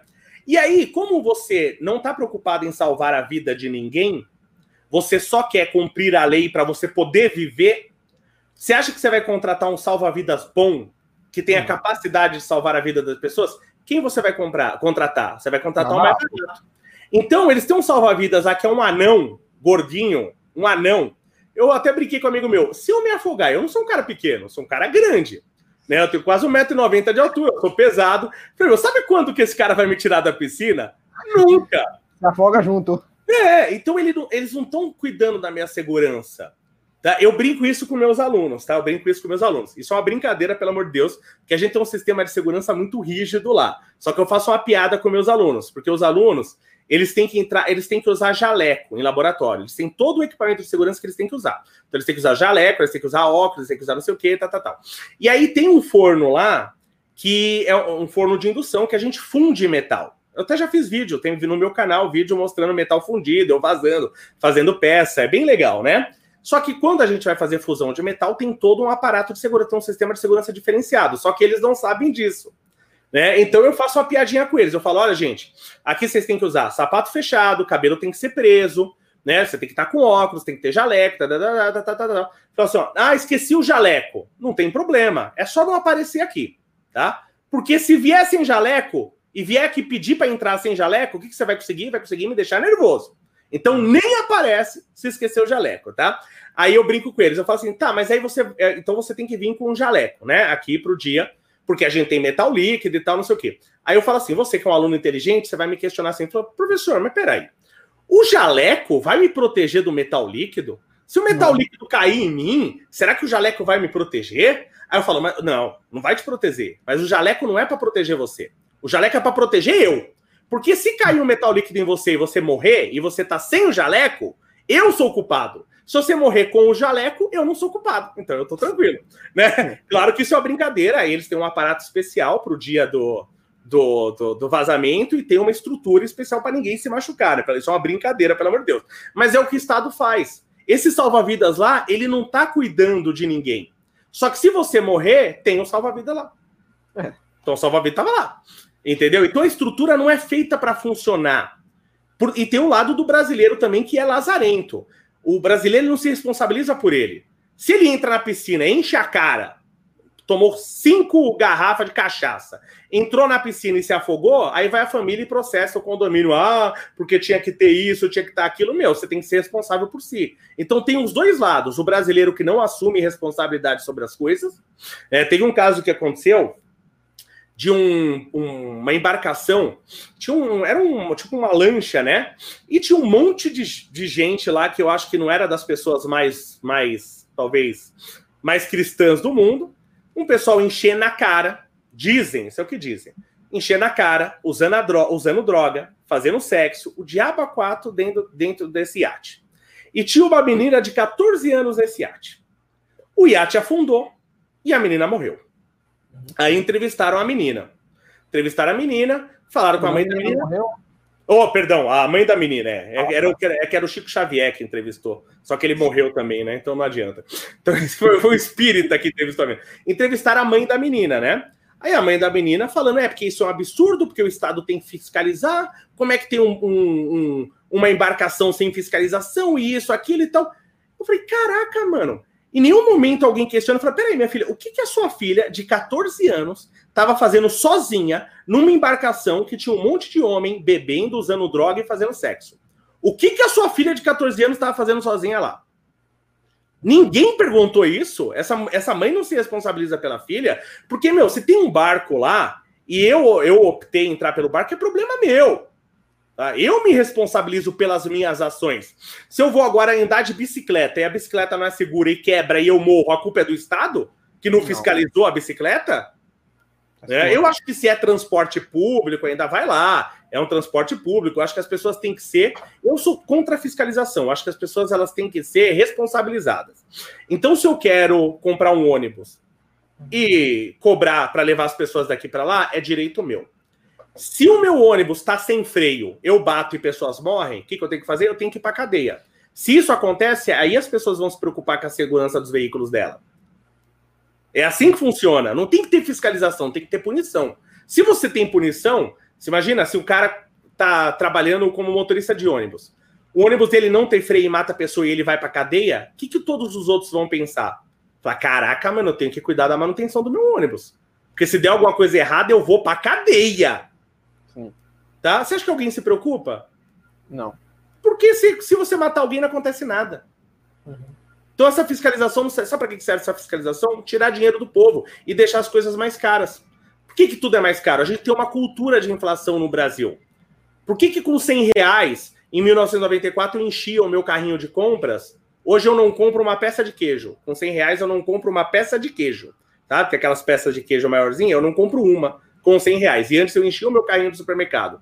Porque chega um desgraçado de um, de um, de um prefeito e aumenta o IPTU pra caramba. Agora, quem paga aluguel vai ter que pagar mais. Então eu tenho minha bomboniere, eu vendo bombom. Meu aluguel tá mais caro, eu tenho que aumentar o preço do meu bombom. As coisas ficam mais caras, tem inflação. A gente tem uma cultura de inflação promovida pelo Estado. Isso já está nos contratos de serviço que a gente tem. Porque quando você faz um contrato com o governo, tem uma cláusula que te dá o direito de aumentar o preço todo ano. Caramba! Eu estou perpetuando a inflação. Por que, que eu tenho que aumentar o preço ano que vem? Se aumenta se for necessário, se os teus custos aumentaram. Você vai aumentar obrigatoriamente o preço, por exemplo, da energia elétrica, da água, do IPTU para as pessoas. Que absurdo é esse? E a gente aceita isso. Então você entendeu que eu tenho que falar sobre política? Que a gente está vivendo qualquer. A pessoa que está calma no Brasil, ela, tem, tá ela não tem ideia do que está acontecendo. Porque se você não está ficando louco, é porque você não sabe o que está tá acontecendo no Brasil. Perfeito. E bom, como você falou, né, não só você, mas muitos outros influenciadores nesse período começaram a se posicionar mais politicamente e em sua maioria acenando mais para ideias de esquerda. Você acredita que a esquerda ela ainda é bastante hegemônica nesse meio? E por quais motivos? Você acha que as pessoas acreditam por convicção ou você acha que há interesse político por parte das pessoas? Porque tem dinheiro financiando a esquerda, né? Então, se você fala da esquerda, você ganha patrocínio, você aparece em comercial, né? Então a esquerda ela é financiada. E ela é financiada pelos maiores grupos capitalistas do mundo.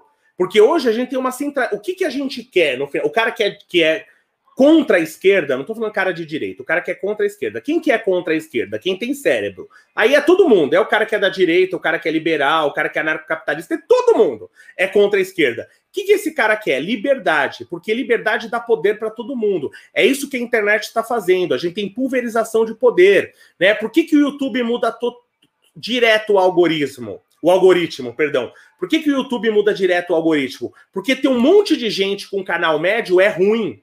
É, eu tenho que ter poucos canais grandes, porque aí é mais fácil eu controlar a informação. Isso sempre foi ruim.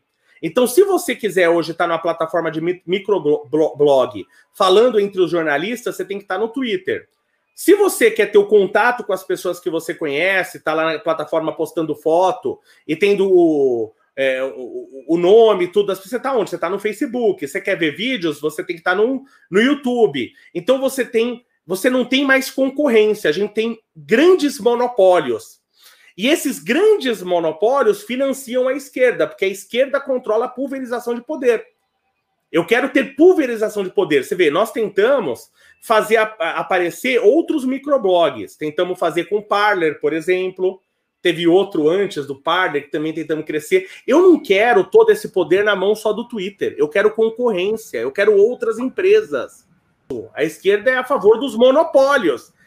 Por isso que a esquerda é financiada por grandes capitalistas. Só que o esquerdista ele é tão burro que ele não está vendo que ele está atuando em nome dos maiores capitalistas do mundo. Então, por que, que tem tanta gente que apoia a esquerda? Porque ganha dinheiro. Olha esse monte de blog que recebeu dinheiro da, da, da época do período da eleição da Dilma, um monte de blog, de conta do Twitter. Hoje está né? É, hoje tá acontecendo pro lado do Bolsonaro também, que não deveria acontecer. Tá, tá acontecendo também. Estão dos gabinetes né? também, né? Do, dos militantes de gabinete. Isso, então os caras estão recebendo dinheiro. Eu nunca recebi dinheiro de ninguém. Eu nunca recebi dinheiro para falar nada. Então eu tenho essa liberdade de falar o que eu quero. Só que falando o que eu quero, falando o que eu, eu posso estar errado, tá? Eu posso estar errado no que eu falo, mas é o que eu acredito. Se amanhã alguém me mostrar que está errado, eu vou mudar de opinião. Mas porque eu vou acreditar em uma nova coisa, não porque alguém está me pagando. Como, a maior, como grande parte aí, praticamente todo youtuberzinho, de twitteiro de esquerda, ele está fazendo isso porque ele ganha dinheiro, não é porque ele acredita.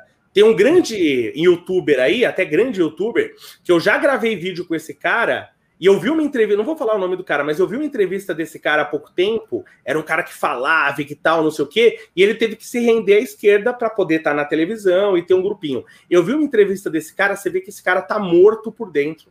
Ele tá morto por dentro, porque ele não pode falar nada do que ele acredita. Ele fala só o que é dito para ele falar, só que ele tá ganhando dinheiro dele todo mês. Uhum. Sim, sim. E são pessoas que muitas vezes não acreditam por convicção, né? Elas apenas para manter esse público que eles construíram também, né? Então, eu acho uma coisa muito curiosa, né? Porque as pessoas gostam de falar, às vezes, de igreja que faz lavagem cerebral, mas eu nunca vi lavagem cerebral tão forte quanto as feitas pela esquerda. É uma lavagem cerebral que você pode mostrar toda a verdade do mundo para a pessoa, mas parece que ela tem uma, uma corrente amarrada nas pernas, ela não consegue sair dali. Né? Tem um vídeo do Arthur, que ele é bem legal, que ele vai lá, os caras estão querendo passe livre. Aí ele começa a perguntar pro cara, tá, mas e aí? Quem vai pagar o motorista? Quem... Aí o cara começa a entender como as coisas funcionam.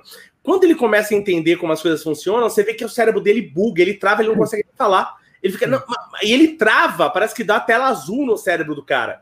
Porque o cara recebeu uma lavagem cerebral tão forte que ele não consegue ver a verdade. Sim, sim.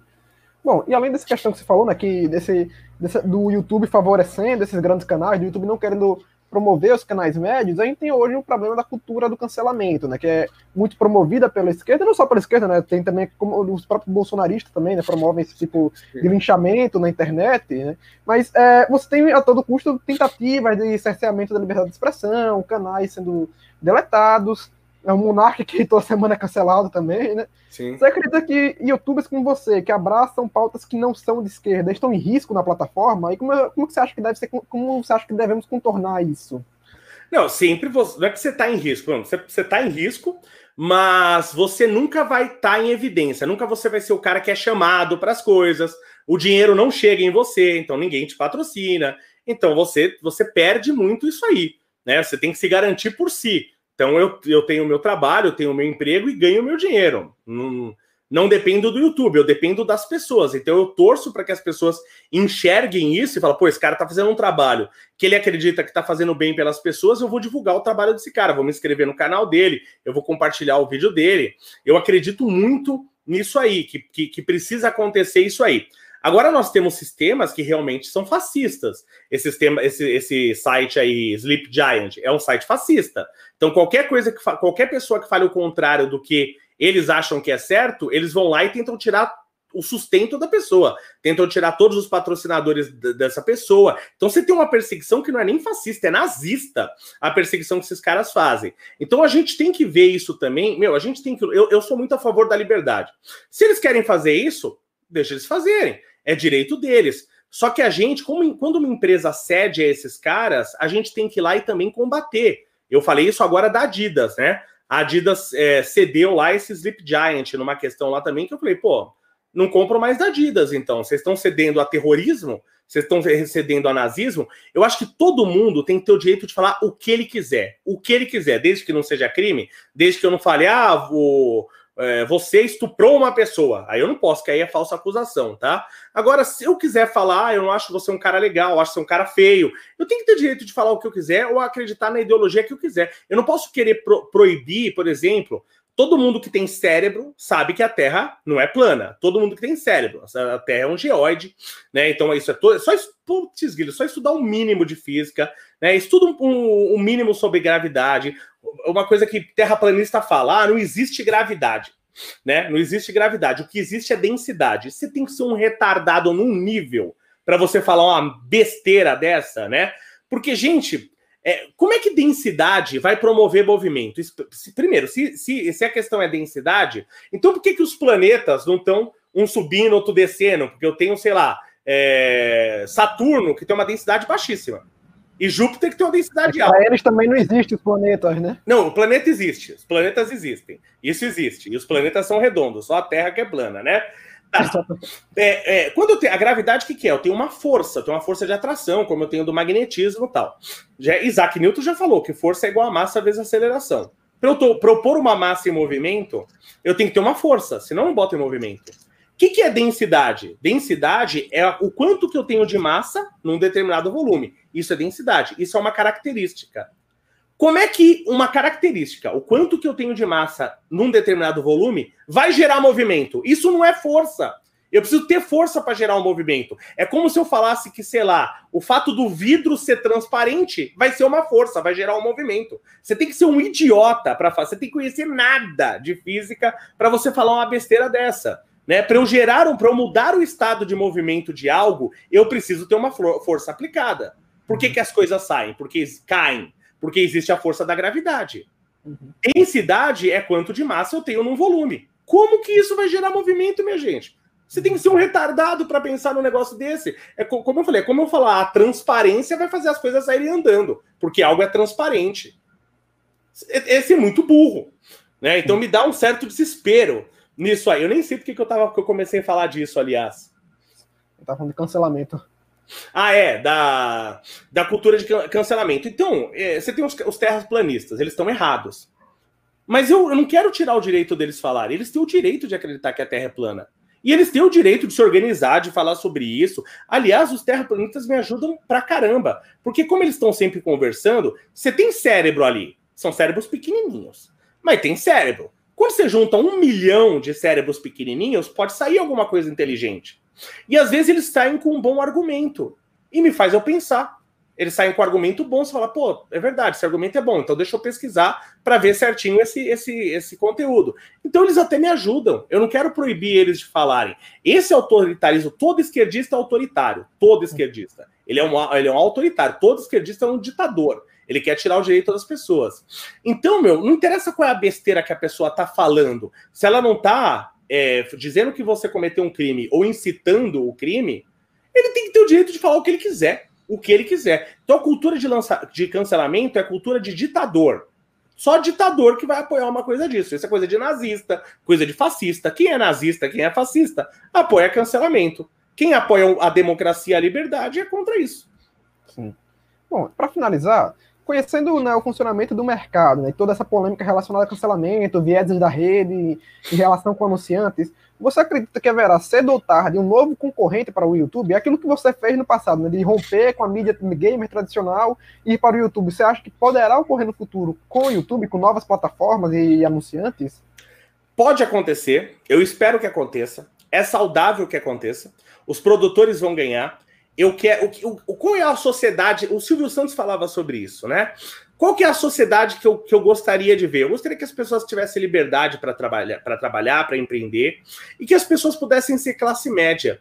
Eu não preciso ter um jatinho para viver, eu não preciso ter um iate para viver, mas eu quero ter o que comer, eu quero ter o que vestir, eu quero ter uma casa para morar, eu quero ter o meu carrinho, eu quero ter o mínimo, tá? As pessoas não precisam ser riquíssimas, mas as pessoas também não precisam ser pobres.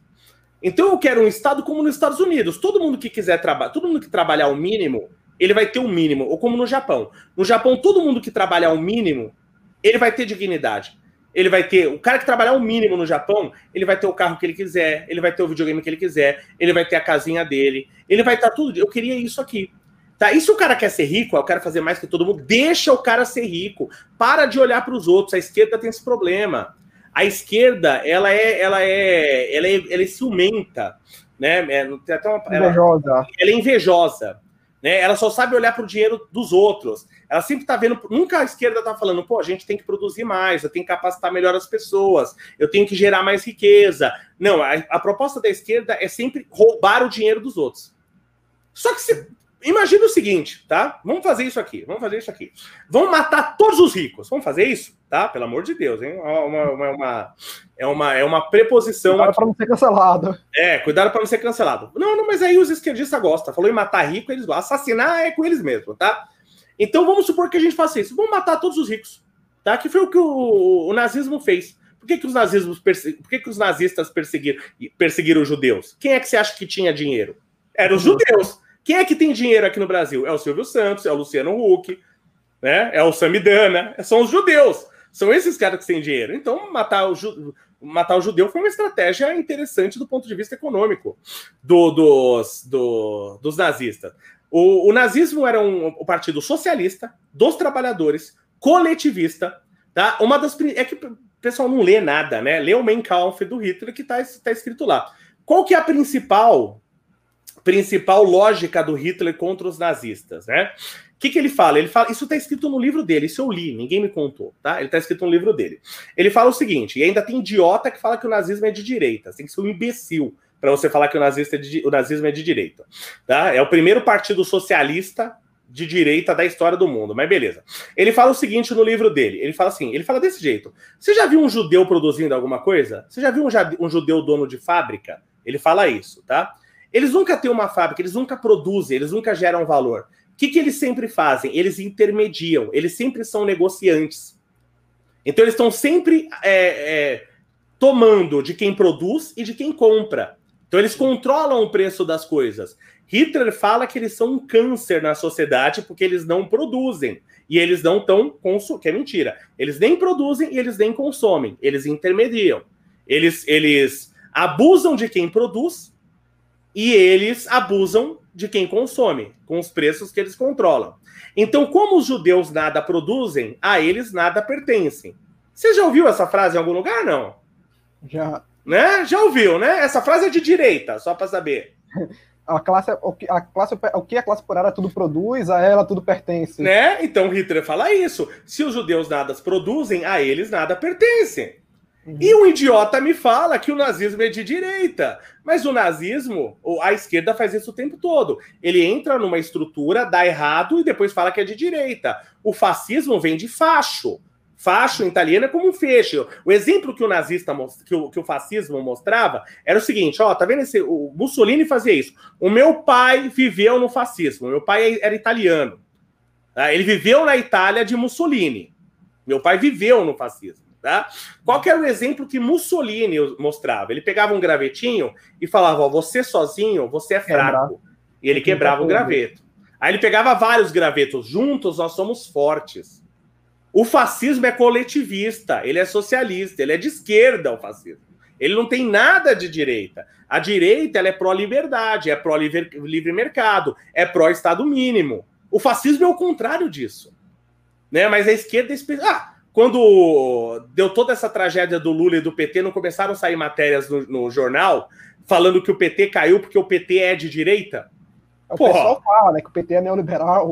É, então. Só que agora o povo não é idiota, você tem as mídias sociais, quando o pessoal já vem com essa tese, já cai matando em cima, então eles param. Porque o pessoal tá batendo neles. Mas o que a esquerda sempre fez foi isso. Daqui 50 anos, Maduro vai ser de direita. ah, o regime de direita. É, o regime de direita do Maduro. Daqui 50 anos o Maduro vira de direita. Hugo Chaves vira de direita. Entendeu? É essa a tática da esquerda. Então a gente tem que. Meu, não quero saber. Você, eu converso com um cara anarcocapitalista, o cara liberal, o cara de direita. Eu tenho um primo que é monarquista. Eu sou contra a monarquia. Eu não quero monarquia no Brasil. Mas pode funcionar? Pode. Não dá certo na Inglaterra? No Japão eu tenho império. Eu tenho imperador no Japão. Dá certo em vários países. Pode dar certo? Pode pode dar certo com uma cultura liberal, pode dar certo com uma cultura mais anarcocapitalista, pode dar certo com uma cultura é, monarquista, pode dar certo com, de um monte de jeito. Só não pode dar certo com, o socialismo barra comunismo. Só não pode dar certo com a esquerda. Aí você vai pro buraco. Né? A não ser que você goste de comer cachorro, pombo, e não ligue de usar papel higiênico. Aí tudo bem, a gente pode ir pro socialismo. É só ir na vizinha aqui na Venezuela. É, e ver como que é lá. Vai em Cuba, né? Então é isso aí. Bom, é isso. É, gostaria de agradecer o Léo por, por conceder parte do seu tempo para conversar aqui com a gente. Léo, caso você tenha alguma consideração final, pode falar. Eu, eu queria dar uma, uma olhadinha rápida aqui no que o pessoal está falando, se ah, alguma perguntinha rápida para a gente claro. responder, será que tem? Porque o pessoal está acompanhando tanto aqui, acho que era legal dar uma, dar uma atenção, né? Comentando. Eu estava aqui o canal do Sky, não, e muita coisa igual pornô. Léo Carlos, tem muita coisa, tem muita coisa boa no Twitter, mas quando se trata de política, três pontos. Twitter é bolha, não é importante, o que é preocupante é o que sai de lá. No Japão, os caras não trabalham pra caralho. Trabalha pra caramba no Japão. Realmente eles têm uma cultura de trabalho muito grande lá, né? Isso é uma coisa até ruim que tem lá no Japão. Eles não têm a cultura de diversão, como tem aqui no Brasil. Acho que é ruim. O Japão tem muito suicídio né? Por, por, por, questões culturais. Você tem a questão cultural do seppuku, conhecido como harakiri aqui. Então tem uns problemas sérios. Mas tem muita gente aqui falando, legal. O Carlos perguntou: imposto é roubo?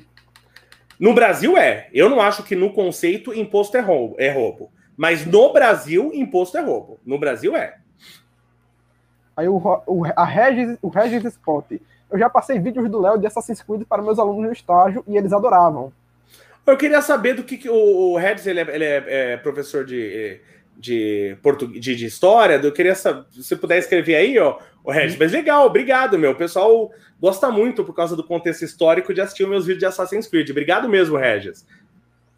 Tem aqui, pensamento Guelpano. Aí, Léo, depois de tanto tempo de vida e estudo, você consegue me dizer o que, é, o que é a vida significativamente falando, filosoficamente falando? Então, significativamente, eu acho que a vida não tem significado. Tá? A vida por si só não tem significado. Nós estamos aqui, talvez, e, e, quem acredita em Deus, e aí tem significado e tudo, a gente vai acabar aqui, vai estar para outro lugar, mas eu, eu não sou ateu, mas ainda não consegui ter fé. Eu gostaria de ter, tá? Eu gostaria um de ter fé. No caso. É, mas se é, não sou agnóstico, tá? Não sou, eu não sou nada, eu sou o Leonardo, é igual a questão política. Eu não me encaixo em caixinhas, tá? Não me encaixo em caixinhas. Uh, eu não, não, não consigo.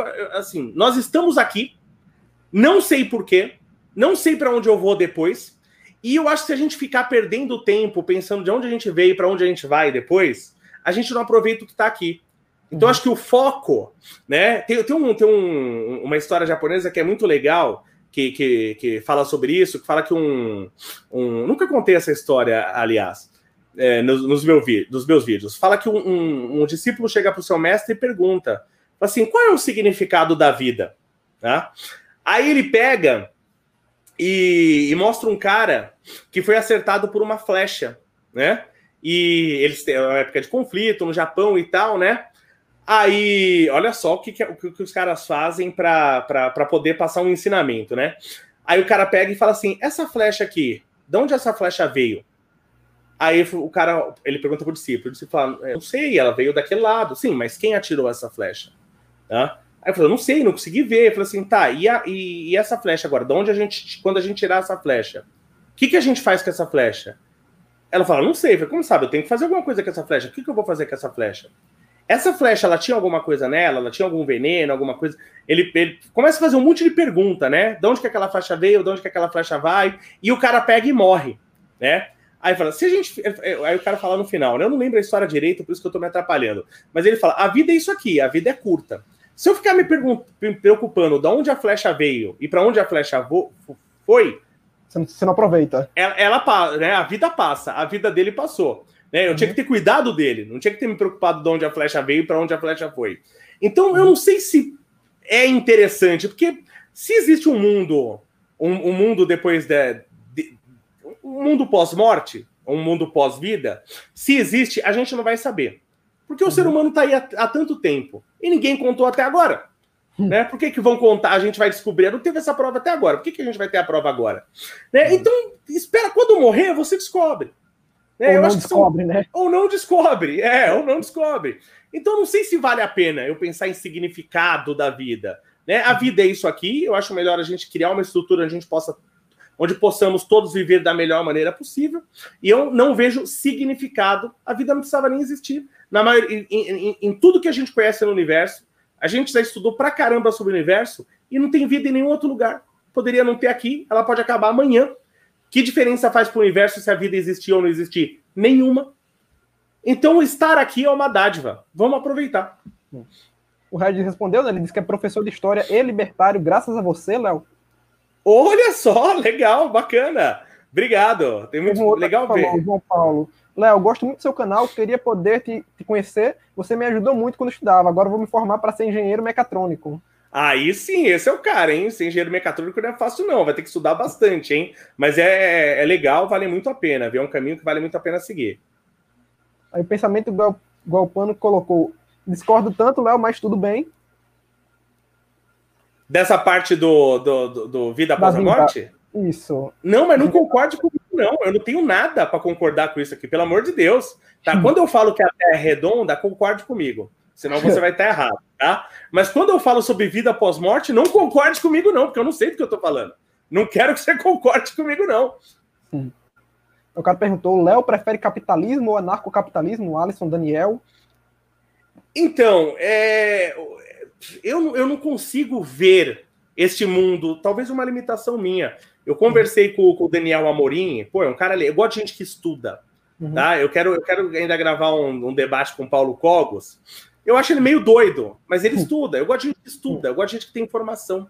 Ele é um cara inteligente, quero conversar com ele, né? E eu não consigo, talvez por limitação minha, eu não consigo enxergar o mundo sendo anarcocapitalista, não consigo ver. Talvez ele funcione, mas eu ainda não o enxergo. Talvez amanhã eu enxergue. Mais pragmática, você diria. Tem uma visão mais pragmática da vida. E não é pragmática, é, a gente Realista. tem isso aqui funcionando desde sempre, né? É, sempre que a sociedade se organiza, por, por, por, menor que for essa organização, tá? Você acaba criando alguma estrutura de liderança que não uhum. precisa ser Estado. Que os anarcocapitalistas falam, tudo bem, a liderança você precisa ter, não precisa ter o Estado. Legal, bacana. Mas alguma estrutura se cria. Quando você cria um condomínio, você tem uma estrutura que até parece com, o Estado. Um você paga condomínio. Uma governança. Né? Você tem, você tem, você criar sistemas de leis e tal. Não é cada um faz o que quer. Então, uhum. pa, me parece que esse tipo de associação é natural ao ser humano. E talvez, eu não sei, eu quero conversar mais com anarcocapitalistas para falar sobre isso. Talvez o anarcocapitalismo seja antinatural. Eu não sei, talvez eu esteja errado. Uhum. Tá? Por isso que eu quero conversar mais com anar... É uma coisa que eu não conhecia muitos anarcocapitalistas. E me impressionou como você vê pessoas inteligentes uhum. sendo anarcocapitalistas. É igual tem gente que fala, por exemplo, tem idiota, são os ateus idiotas. Não é que todo ateu é idiota, pelo amor de Deus, você tem ateus inteligentíssimos. Mas você tem um ateu idiota, que é o ateu que acha que o cara, por acreditar em Deus, é burro. Uhum. Ah, o cara acredita em Deus, acredita numa entidade que ninguém provou, então esse cara é burro. Falou, é, Isaac Newton era burro. Né? O cara era extremamente religioso, era burro pra caramba, Isaac Newton. Você vê os maiores, gênios, os maiores gênios aí da humanidade, maioria deles extremamente religiosos. Todos esses caras eram burro. Né? Você que é o ateuzinho rebelde que é inteligente. Uhum. Né? Então, pô, tem que ter, para ter, para atrair pessoas inteligentes assim, deve ter alguma coisa aí.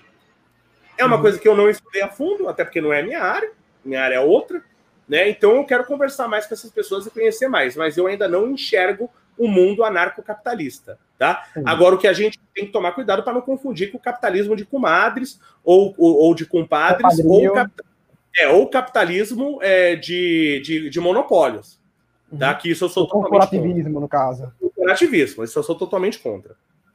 A Regis comentou, né? Espero que esse pânico do corona acabe logo para voltar a dar aula. O João Paulo Marcelino, eu gosto muito de Assassin's Creed por conta do Enguiléu, uma das melhores franquias por conta das histórias.